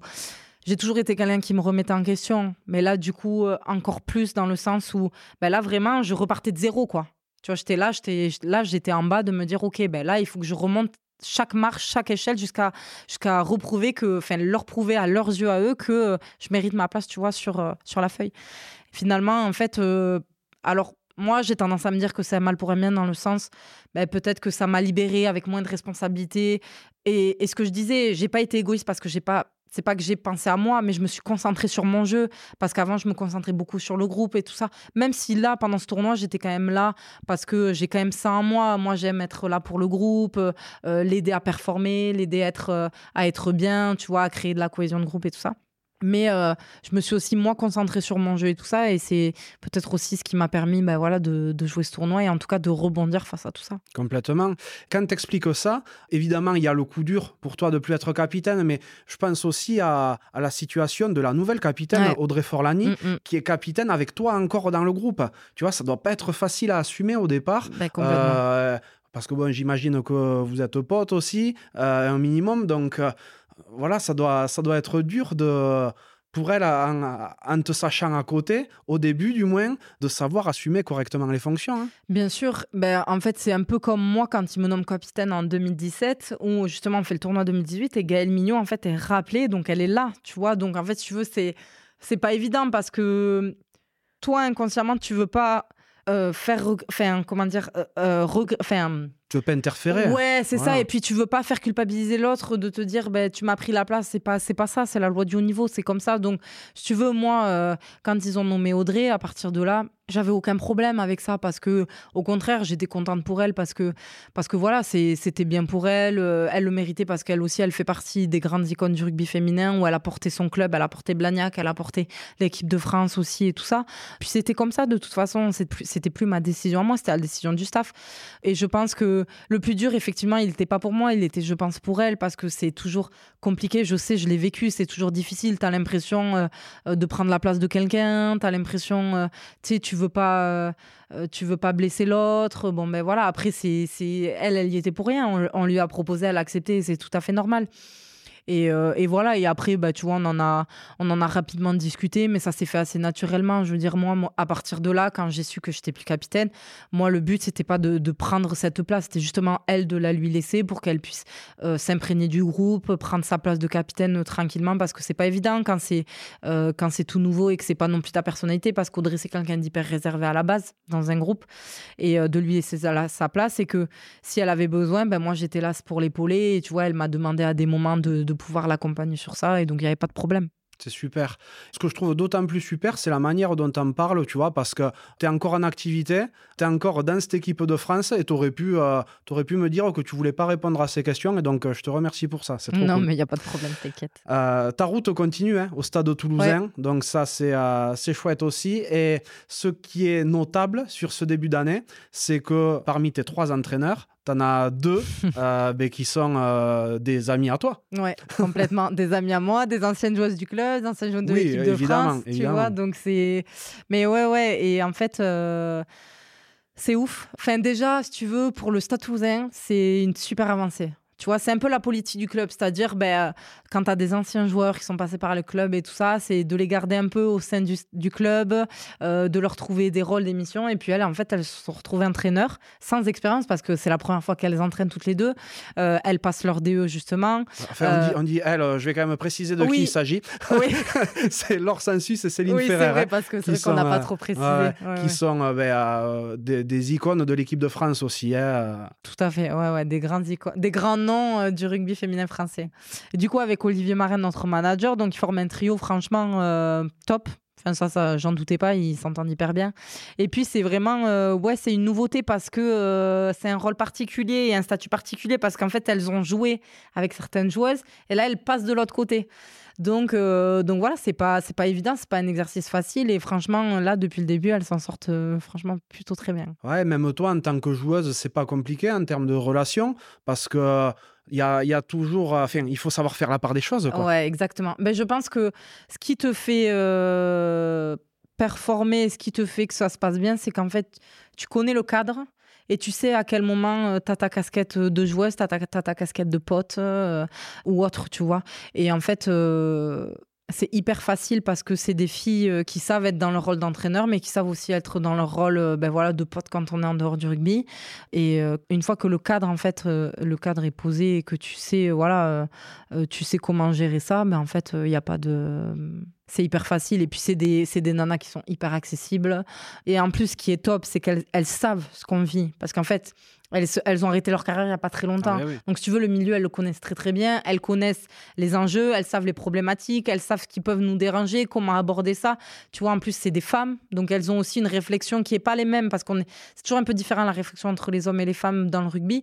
Et elles connaissent tout ça. Et donc franchement, non, la relation, elle est hyper simple, elle est hyper facile. Parce qu'en fait, on sait faire la part des choses entre le terrain et l'extra, quoi. Bon, t'as mis, c'est important. Ouais. Bon, t'es encore jeune, hein, t'as 27 ans, ouais. Mais dans une vie rugbystique, on peut dire que t'es en train d'entamer la deuxième moitié. J'ai envie de dire la deuxième partie, peut-être. Ça fait un moment, je pense que je l'ai déjà entamé. Je te souhaite que ce soit le plus long possible, non, quand merci. Même. Et, mais bon, tu commences à réfléchir à l'après un peu ? Ouais, complètement. Parce que là, en plus, post-Coupe du Monde, ça fait un moment que je réfléchissais à un projet pro, un peu dans la continuité de ce que j'avais en tant que avec mon diplôme d'ergo. Et en fait, là, j'ai repris une formation en STAPS, licence APA, pour me spécialiser un peu dans le sport adapté, sport santé.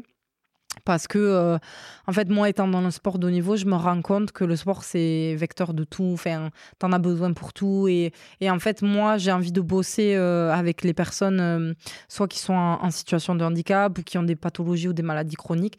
Et en fait, je veux me servir du sport pour aider ces personnes-là. Et donc, en fait, depuis l'année dernière, j'ai repris une formation. Et du coup, ouais, mon projet pro est en train de se construire pour les idées que j'ai en tête. Et du coup, forcément, oui, j'y pense parce qu'aujourd'hui, le rugby me permet de vivre, tu vois. Et c'est un peu le discours qu'on tient aux jeunes parce que c'est hyper important. Mais ce double projet, il est primordial parce qu'aujourd'hui, t'as une blessure, une non-sélection où on décide de plus t'appeler, de plus te donner le contrat fédéral. T'as plus rien, quoi. Alors oui, le stade, on a des fixes par mois, on a des primes de masse, tout ça, mais c'est pas ce qui te fait vivre. Ça va être ton métier et tout ça. Donc, je leur souhaite, dans quelques années, que potentiellement ce soit le cas et qu'on passe vraiment sur du professionnalisme à temps plein. Mais aujourd'hui, c'est pas le cas. Donc, t'es obligé de penser à ça et c'est hyper important. Bah, mais c'est bien. Ouais. Après, il y a quelque chose qu'il faut expliquer aux auditeurs qui sont peut-être un peu moins éclairés sur le fonctionnement financier, tout ça.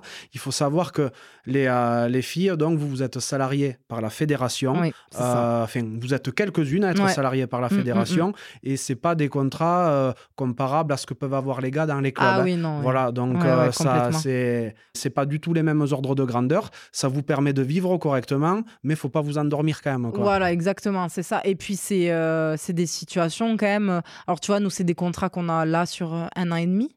Des fois, c'est 2 ans. Là, on est retombé sur 1 an et demi. Mais si tu veux, tu peux pas. C'est pas du long terme. Et puis, on gagne pas assez. Alors, comme tu disais, par mois, ça nous permet largement de vivre et on vit plus que bien. Hein. Mais ça nous permet pas d'anticiper pour la suite, de te dire je vais investir dans ça, je vais investir dans ça. Enfin, voilà. Il te faut quand même préparer la suite. C'est hyper important, c'est primordial. Et aujourd'hui, parce que le rugby féminin n'en est pas encore au stade de ce que les garçons peuvent avoir par mois pour les faire vivre, quoi. Ça se comprend dans un sens où vous, c'est donc la fédé qui vous emploie et il n'y a pas les retombées économiques qu'il peut y avoir chez les gars. Sûr. Mais bon, d'un autre côté, c'est en pleine progression aussi. Vous avez de plus en plus de visibilité, surtout par le biais de l'équipe de France. Parce qu'aujourd'hui, les clubs, ils ont 0 visibilité. Non, ouais, c'est ça. Et c'est aujourd'hui, ce qui nous fera aussi passer de l'autre côté et qui fera accélérer les choses, c'est aussi en fait cette médiatisation et cette visibilité, comme tu disais, en fait, qu'on va avoir. Et c'est vrai que nous, au niveau national, même international, quand on va à l'étranger, tout ça, on l'a. Et c'est ce qui nous permet justement de donner beaucoup de visibilité au rugby féminin. Mais aujourd'hui, si on veut passer un cap, il faut qu'on arrive à structurer vraiment ce rugby féminin, mais que ce soit au niveau national, dans les clubs, à travers notre championnat aussi, parce qu'il faut que notre championnat, on arrive à le rendre attractif pour que, pourquoi pas, faire venir des droits télé pour qu'il y ait des matchs qui soient diffusés et impulser ça. Qu'au niveau national, au niveau de la fédé, on continue le travail qui a été fait pour permettre aux joueuses de performer. Voilà, je pense que c'est un gros morceau, c'est un gros chantier, de toute façon, le rugby féminin. Mais je pense que si on arrive à construire tout ça autour des clubs, autour de la fédé, à avoir des liens qui existent déjà, mais des liens encore plus renforcés pour aider vraiment les clubs à se structurer, un peu comme nous, on est en train de faire au Stade Toulousain. Mais en fait, je pense que ça va vraiment impulser une dynamique et ça va donner encore plus de visibilité au rugby féminin parce que, voilà, aujourd'hui, ce qui est dommage, c'est qu'encore, tu vois, et pourtant, nous, on est à Toulouse, dans une région très rugby, dans une ville très rugby. T'as des gens qui ne savent même pas que le Stade Toulousain, ils ont une section féminine. C'est vrai. Après, j'en parlais avec Lise à Ricastre, parce que j'étais venu voir une section paloise, Stade Toulousain. À Pau, quand on avait joué à Pau. Ouais, ça avait été une boucherie, le match. Ouais. Vraiment, il y a un tel écart de niveau entre le haut et le bas de tableau en Élite 1, qu'effectivement, je comprends que ce soit compliqué pour aujourd'hui de le rendre attractif. Par contre, le jour où ça se nivellera, ça fera comme au niveau international et vous remplirez des stades. Quoi. Exactement. Et tout arrivera en suivant. Bien sûr, parce que les gens, ce qui les intéresse, c'est ça. C'est pas quand il y a des écarts de points qui sont énormes, c'est quand les matchs sont serrés. Et du coup, et pourtant, tu vois, quand on est allé jouer à Pau, on a joué un BC de rideau de Pau, je sais plus qui c'était d'ailleurs. Je me rappelle plus. Non. Mais tu vois trop bien, les gens sont restés dans le stade. Enfin, tu vois, et pourtant le moment il est ouf. Donc c'est dommage que tu vois que ces moments-là soient pas diffusés. Mais comme tu dis, il faut qu'on arrive à donner un peu, si tu veux, à rééquilibrer un peu les clubs pour que chacun puisse un peu défendre son morceau sur le terrain et que ce soit équilibré, quoi. C'est ça, tout à fait. Tu te vois rester dans le rugby après ta carrière ou tu veux rester, tu veux partir dans le civil, vraiment? C'est une question qu'on me pose de plus en plus. Alors, je ne sais pas si c'est parce que j'arrive plus vers la fin de ma carrière que le début. Non, c'est parce que tu arrives à la fin de la cravate, surtout. Ah, d'accord, ça va, si c'est ça. En vrai, tu vois, je me suis toujours dit non. Je me suis toujours dit non, c'est pas un truc... J'adore le rugby, mais je suis pas sûre d'avoir la faculté de pouvoir rester sur le terrain, tu vois, pour entraîner ou ce genre de choses. Mais je me ferme pas la porte. Je me ferme pas la porte parce que quand je vois Céline et Laure, je me dis, elles, pareil, après leur carrière, elles avaient dit non, mais on se réinvestira pas parce que, pareil, quand t'es coach, tu pars les week-ends, c'est encore pire. Finalement, ils sont vite revenus. Donc, je me ferme pas trop la porte et je me dis, pourquoi pas, tu vois, intervenir sur la défense, sur la technique de plaquage, sur la touche, enfin, tu vois, des secteurs qui me sont propres et dans lesquels je suis performante parce que je vais pas apprendre à quelqu'un à jouer un duel en bout de ligne, quoi. Enfin, même si les gens vont me ressortir la vidéo contre le pays de Galles, ça, moi, ok, mais c'est un cas à part. Mais voilà, tu vois, plus dans un secteur dans lequel je maîtrise et je sais que j'adore ça. Et pourquoi pas? Je me ferme pas la porte, tu vois. Peut-être, pourquoi pas commencer avec les jeunes, tu vois, ça peut être sympa. Oui, et puis ce serait presque la suite logique parce que tu as toujours été une meneuse dans les groupes où tu es passée quand même. Ouais, parce que même en moins de 20, en France moins de 20, tu étais déjà capitaine et tout. Donc, ça paraîtrait presque logique. Et puis, ce qui me plairait beaucoup, c'est la transmission. Ouais. Tu vois, c'est la transmission aux jeunes, d'inculquer aussi l'histoire, mais aussi, voilà, les valeurs du club. Et puis, transmettre aussi ce que moi, on m'a transmis, tout simplement, sur le plan sportif et extra-sportif, pourquoi pas. Bon, le rugby, c'est une chose, mais qu'est-ce que tu aimes faire dans la vie à côté ? Franchement, moi, j'aime tout faire. Vraiment, ça peut être de rester sur le canapé toute la journée à regarder des films ou à être la journée dehors, tu vois, à partir boire un café en ville, me balader en montagne quand j'ai l'occasion. Parce que, avec nos emplois du temps, c'est un peu compliqué. Mais partir faire un paddle, tu vois... moi, franchement, je suis preneuse de tout faire. Vraiment, j'aime beaucoup... J'aime beaucoup la vie de façon générale, tu vois, donc profiter tout simplement de la vie. Donc voilà, je suis pas difficile. Ouais, t'es bon public. Ouais, plutôt. T'as des passions ? J'en ai pas en particulier. À part Joule, qu'on se mette d'accord. Joule et mes deux chiens, quand même. ça, c'est ma passion. Ah oui, t'en as un, il s'appelle Oslo. Ouais, et la petite dernière, alors les gens n'arriveront jamais à la prononcer parce que c'est du basque, c'est Waina. Waina, d'accord. Ça veut dire vague en basque. Ok. Voilà. Du coup, non, je te dis vraiment, moi, c'est surtout passer du bon temps avec ma famille et mes amis, tu vois, que ce soit au resto, dans un bar ou chez soi. Enfin, voilà, je profiter de la vie de façon générale. Ouais. T'es en couple, en concubinage, ouais, je suis en couple. Du coup, aussi profiter de la vie comme ça, tu vois, avec la personne avec qui je partage ma vie, parce que... Et puis, avoir des projets.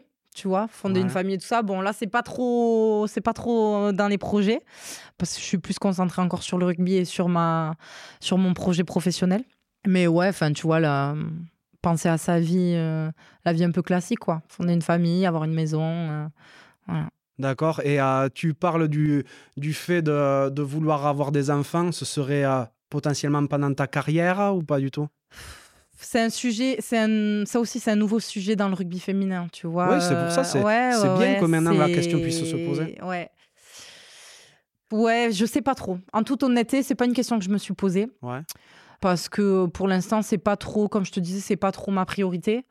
Mais pourquoi pas, si l'occasion se présente, oui, pourquoi pas. Mais je pense plutôt d'abord avoir une situation stable, avoir une situation professionnelle stable, une maison et tout ça pour pouvoir après fonder sa famille. Parce que voilà, c'est, je pense que c'est important. Enfin, moi, je le vois comme ça, mais... Ouais. Oui, ben oui, c'est important d'avoir une situation stable pour accueillir des enfants, c'est clair. Ouais. Et t'expliques que t'as la larmichette facile. Qu'est-ce qui a tendance à vraiment t'émouvoir ? Tout, de façon générale, tout, les émotions de façon générale, c'est-à-dire que... un moment heureux, tu vois, ça va facilement m'émouvoir. Un moment triste, pareil. Suffit que j'ai fait une connerie et que je culpabilise, ça peut me mettre la larme à l'œil. Enfin, tu vois, des trucs comme ça. Je suis quand même quelqu'un d'hypersensible. Donc, si tu veux, je peux pleurer pour tout et rien. Ok, bon, j'espère pas te faire pleurer d'ici la fin. T'inquiète, ça devrait aller, en vrai. Selon toi, quel pourrait être l'adjectif qui te qualifierait le mieux dans ton caractère ? C'est une bonne question. Tu sais, c'est toujours les questions un peu pièges, enfin, difficiles de dire c'est quoi ton point fort, ton point faible, c'est quoi ton... Là, c'est pas du tout ça l'idée, mais est-ce qu'il y a un trait de caractère voilà, qui rejaillit sur le reste ? Je dirais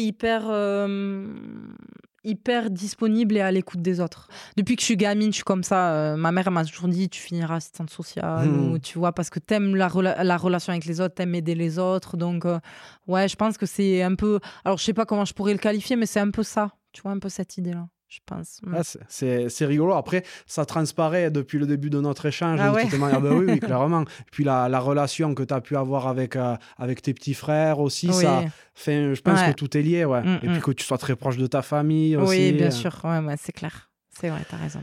Dans ta vie, rugby et hors rugby, est-ce qu'il y a quelqu'un qui t'a spécialement inspiré ? Alors, j'ai pas quelqu'un en particulier, mais... Comme je te disais tout à l'heure, bon, j'ai mon père, tu vois, pour qui je dois beaucoup parce que c'est grâce à lui. Enfin voilà, c'est lui qui m'a beaucoup poussée dans le rugby. Après, j'aurais aimé que mon grand-père soit encore parmi nous parce que je pense qu'il aurait été très fier et voilà, j'aurais aimé, tu vois, partager tout ça avec lui. Enfin, mes deux grands-pères d'ailleurs. Et après, j'ai surtout mes entraîneurs, tu vois, que j'ai côtoyés tout au long depuis que j'ai commencé le rugby, en fait. Tous, chacun à leur manière, ils m'ont amené quelque chose, tu vois, qui m'a poussé à être meilleure sur le terrain, mais à être aussi une meilleure personne, tu vois, enfin une meilleure personne, je vais pas dire que j'étais une mauvaise personne, mais tu vois, à m'améliorer en tout cas à chaque fois. Donc, ouais, tous les gens que j'ai côtoyés, enfin franchement, le rugby pour ça, il est ouf parce que tu rencontres des gens que tu n'aurais jamais rencontrés dans la vie et, de façon générale, et en fait, voilà, c'est des rencontres qui te font grandir, c'est des gens qui deviendront tes amis.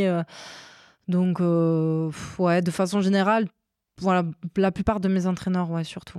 Ça tourne beaucoup autour du rugby, hein, toujours, de toute façon. Ouais, très souvent. Aujourd'hui, c'est 100% de ta vie, quasiment. Ouais, franchement, oui, tout tourne autour de ça. Même mes amis que je côtoie et tout ça, sauf ceux, tu vois, que j'ai rencontrés quand j'étais à l'école, dans ma formation et tout ça.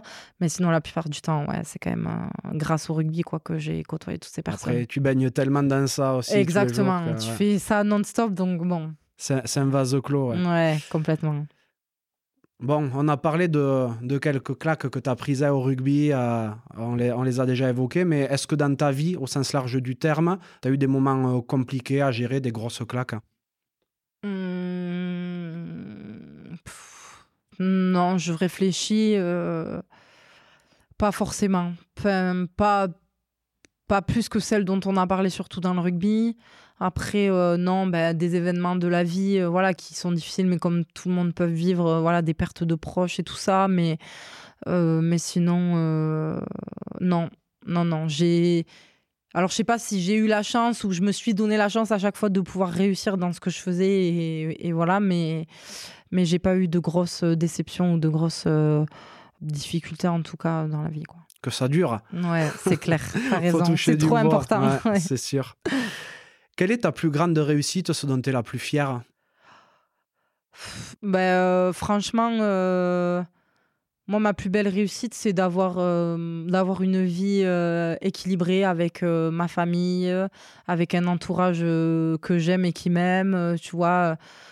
un équilibre de vie simple, quoi, tout simplement, avec qui voilà, on peut partager, je peux partager des choses avec des amis pareils qui sont là, qui sont présents. Enfin voilà, un truc peut-être un peu bateau, mais qui pour moi est hyper essentiel dans la vie, quoi. C'est sûr que c'est quelque chose de capital, hein. Ouais. Ça paraît comme ça relativement simple aussi, mais c'est... Bien sûr. Si t'as pas cette base-là, c'est dur d'avancer sur le reste, hein. Ouais, complètement. En tout cas, j'espère, peut-être après ma carrière, quand j'arrêterai de dire, ben voilà, la carrière aussi que j'ai eue, tu vois, pour l'instant, je suis encore dedans, donc voilà, et puis peut-être aussi de me dire, voilà, j'ai en tête des projets pro que je veux mettre en place, peut-être de me dire un jour que je serai fière de ce que j'ai abouti, quoi. Bon, ben on refera un podcast dans 15 ans et on en reparle. Quand j'aurai arrêté. Même avant, je pense qu'on pourra refaire avant 15 ans. Non, mais que t'as un peu de recul, tu vois. Oui, c'est vrai, t'as raison. Est-ce que t'as des regrets ? Des regrets, là, comme ça me vient pas, sûrement. Tu sais, des fois, on a toujours un peu de regrets dans la vie, de pas avoir fait ça, de pas avoir profité assez de ça, mais non, parce que je suis quelqu'un d'hyper... Comme je suis Gémeaux, les gens ils vont dire que j'ai un côté un peu bipolaire. Donc, je peux être facilement en colère, comme facilement heureuse, enfin, tu vois. Mais de façon générale, je suis quelqu'un qui aime profiter de l'instant présent. Peu importe que je sois dans le sport, dans ma vie perso, dans ma vie pro. Mais j'aime profiter de l'instant présent et donc voilà. Quel est le meilleur conseil qu'on ait pu te donner ? Je sais pas, peut-être... Parce qu'on me l'a souvent dit, tu vois, peut-être de ne jamais baisser les bras, tu vois, dans tout ce que je voulais entreprendre, mais que ce soit dans le rugby ou pas, hein. De toujours croire en moi, voilà, et puis et que dans tous les cas, ça suivra ou ça ne suivra pas, mais au moins, j'aurais pas, comme tu vas me parler de regrets, j'aurais pas de regret de l'avoir fait à 200%. Je pense que se dire qu'on a fait du mieux qu'on pouvait faire, qu'on s'investit à fond, c'est peut-être ça qu'il y a de mieux. Ça évite les regrets, justement. Si tu pouvais reparler à la petite Gaëlle, à celle qui était d'abord sur Clermont puis sur Carmaux, qu'est-ce que tu lui dirais ? Ben, je lui dirais de faire ce qu'elle a fait, de profiter, de croire en elle, de s'envoyer et puis de rester telle qu'elle est, en évoluant avec les personnes qu'on côtoie et avec le monde qui évolue autour de nous, mais en restant telle qu'elle parce que voilà, je suis aujourd'hui, je suis fière d'être la personne que je suis grâce aux gens qui m'ont permis de l'être et aussi grâce à moi-même parce que on fait toujours un gros travail sur soi pour évoluer et voilà, donc lui dire ça, je pense. Et quels sont tes rêves aujourd'hui ? Mes rêves, pas très original sur le plan sportif, voilà, de gagner à la fin de la saison avec le club et puis de réussir avec l'équipe de France. Et puis, de façon générale, voilà, d'être heureuse dans la vie, quoi. Ouais. Simple et efficace. Efficace, exactement. C'est quoi pour toi la réussite ? La réussite, c'est... je pense déjà, c'est quand on est fier de soi. Parce que je pense qu'il n'y a pas de réussite si déjà on n'est pas fier de ce qu'on a mené, de ce qu'on a fait, de ce qu'on a dit. Enfin, voilà. Et puis, c'est aussi...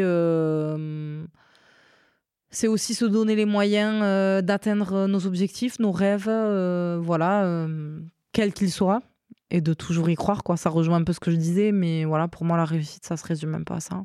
Ça se tient. Ouais. T'es heureuse aujourd'hui ? Ouais, très heureuse, très épanouie. Voilà, j'ai mal au corps, je sens que je vieillis un peu. Ah ça, mais mis à part ça. Tu verras quand t'en auras 35. Ouais, putain, je me dis déjà à 27 ans que ça sera dans 5 ans, quoi.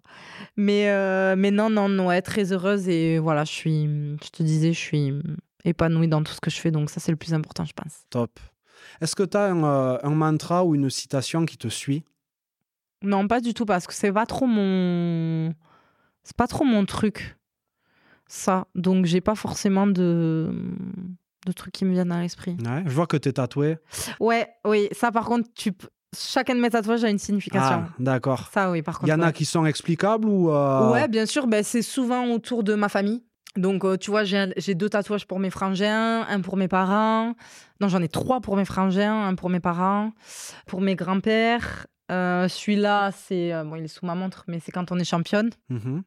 C'est des tatouages discrets hein, que t'as. Ouais, c'est pas des, non, pas des gros trucs, mais c'est des petits tatouages de signification. Mmh. Ouais, t'en as un pour Oslo et Waina ou pas encore? Pas encore, mais ça devrait venir. Ça va pas tarder. Ça devrait pas tarder. Parce que le problème, c'est que quand tu commences, après, tu t'arrêtes plus. Tu vois, c'est ça, le problème. Il paraît que quand tu... C'est addictif, en vrai. Ouais. Mais bon, ça va, les tiens restent tout petits. Oui, ça va. Ceux qui sont visibles sont petits, donc... Oui, ça va. Ouais. Voilà, t'as la place encore. Tu peux en faire un paquet. Ouais, ma mère, elle va me tuer en entendant ça, mais bon. Je coupe ça, si tu veux. Ouais.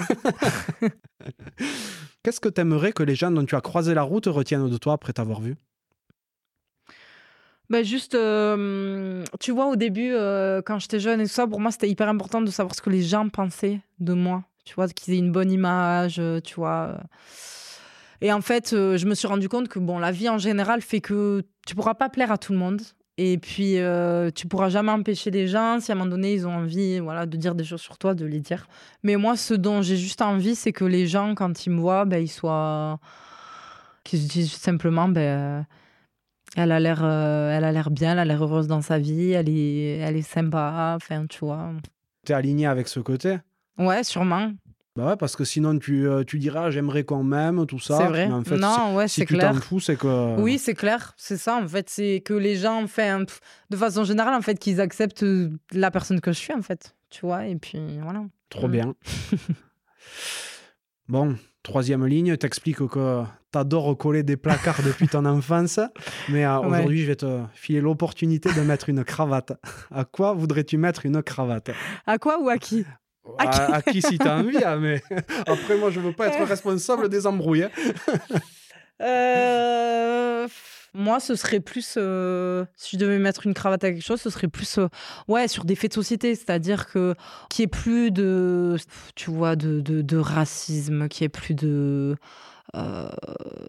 méchanceté en fait des gens envers les autres voilà que tout le monde puisse vivre sa vie pleinement tu vois dans le respect des codes que l'on a tu vois dans la société mais voilà que tout le monde puisse vivre pleinement sa vie comme il l'entend comme il la souhaite sans qu'il y ait des jugements, des regards, des discriminations, enfin voilà, tu vois. Et c'est ce pourquoi je pense dans le rugby on s'épanouit autant, c'est parce qu'on a l'opportunité de pouvoir exclure un peu tout ça parce que chacun il trouve sa place, son rôle, tu vois, et donc ce serait plutôt à ça je pense. Je comprends. Qu'est-ce que t'aimerais que j'invite sur un prochain podcast ?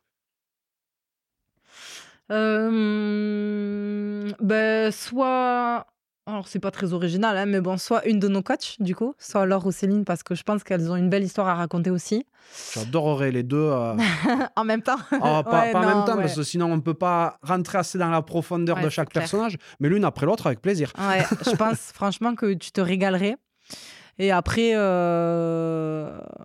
tu vois, je pense que un gars comme notre manager Olivier Marin, qui est lui aussi un ancien joueur du Stade Toulousain, de la génération de Didier Lacroix et tout ça. C'est un mec qui te parlerait, tu vois, en profondeur aussi du rugby féminin. Et pourtant, ça fait que 3 ans, mais il l'a déjà très bien compris, le fonctionnement et tout ça. Et je pense que ce serait un mec passionné qui te raconterait ça, avec ferveur. Ou même Romain Loursac. Ouais. Tu vois, si t'as l'occasion, franchement... j'aurais plein de noms à te citer, mais c'est des gens avec qui tu te régalerais de discuter. Quoi. J'en suis sûr. Ils doivent être trop intéressants tous. Ouais. Mais, écoute, je te demanderai les contacts. Il n'y a pas de problème, t'inquiète. C'est cool, merci. On a abordé pas mal de sujets, divers et variés. Est-ce qu'il y a un sujet important dont tu aurais aimé qu'on parle ou une question assez importante que tu aurais aimé que je te pose ? Pas forcément. Après, on a beaucoup parlé de moi pour le coup, du coup, de mon histoire et ça, mais bon, c'était un peu le but du podcast, pour le coup. Mais... Non, je pense qu'on a fait le tour parce que ce qui est intéressant, c'est qu'on a pu aussi un peu parler du rugby féminin, tu vois, et c'est quelque chose qui me tient à cœur aussi de pouvoir en parler et faire connaître aux gens aussi un peu ce qu'on vit, ce qu'on n'a pas, comment ça évolue. Mais non, je pense qu'on a quand même fait le tour. Bon, mais c'est cool. Et ça, c'est trop rigolo aussi que tu parles du fait que tu as pu parler du rugby féminin parce qu'à chaque fois que j'en rencontre une d'entre vous, en fait, vous êtes les meilleures ambassadrices de votre sport. À chaque fois, vous avez envie de promouvoir le rugby féminin presque avant de parler de vous. Je trouve ça d'un côté chouette et d'un côté... aussi un peu dommage dans le sens où ça montre que vous n'avez pas encore la reconnaissance oui. que vous aimeriez ou que vous ouais, mériteriez d'avoir. C'est ça. Tu vois, donc c'est un peu les deux trucs, mais en tout cas, vous en parlez avec beaucoup de générosité à chaque fois et c'est cool. Ouais, ben on le sait en fait qu'on a ce rôle-là aussi un peu de, ben comme tu disais, d'ambassadrice de notre sport quoi. Donc si on veut le promouvoir, c'est nous aussi les meilleures personnes pour le faire. Donc et puis c'est raconté avec, souvent c'est raconté avec passion, avec sincérité, tu vois ce qu'on vit. Enfin voilà, donc voilà, je pense que et c'est ça qui touche les gens aussi, c'est ça qu'ils apprécient. Donc c'est important aussi de le transmettre. C'est sûr, et c'est bien transmis. Je te le garantis. Cool. Bon, Gaëlle, merci beaucoup pour ce moment. Merci à toi. C'était trop cool. Ouais, c'était trop bien. Bon, on avait prévu d'être un petit peu moins long que ça, mais... T'inquiète. Oh, franchement, ça va aller. T'inquiète pas. Mais c'est cool. Merci beaucoup. C'était trop chouette. Ouais. Je suis trop content d'avoir pu te découvrir un petit peu mieux parce que, comme tout le monde, là, je connaissais la Gaëlle Hermet qu'on voit au travers du rugby et c'est toujours une joie de pouvoir rencontrer la vraie personne derrière parce qu'en plus, ça transpire dans tes propos, on voit que tu te masques pas quoi, ou tu vas pas à moitié. À partir du moment où tu as accepté de le faire, je vois que tu t'engages à 100% et c'est top. Vraiment un magnifique moment, merci beaucoup. Merci à toi, c'était cool. À très bientôt. C'est gentil, oui, ciao. Merci d'être encore là et d'avoir écouté cet épisode jusqu'au bout. J'espère vraiment qu'il vous a plu. Si tel est le cas et que vous souhaitez soutenir un podcast totalement indépendant, n'hésitez pas à rejoindre le club La Cravate en adhérant via le lien que vous trouverez en description de l'épisode. Et comme d'hab, n'oubliez pas d'aller noter le podcast 5/5 sur Apple Podcasts, Spotify ou la plateforme où vous l'écoutez et à le partager autour de vous. Si vous me cherchez, vous trouverez facilement La Cravate sur Instagram et sur LinkedIn. À très bientôt pour un nouvel épisode de La Cravate.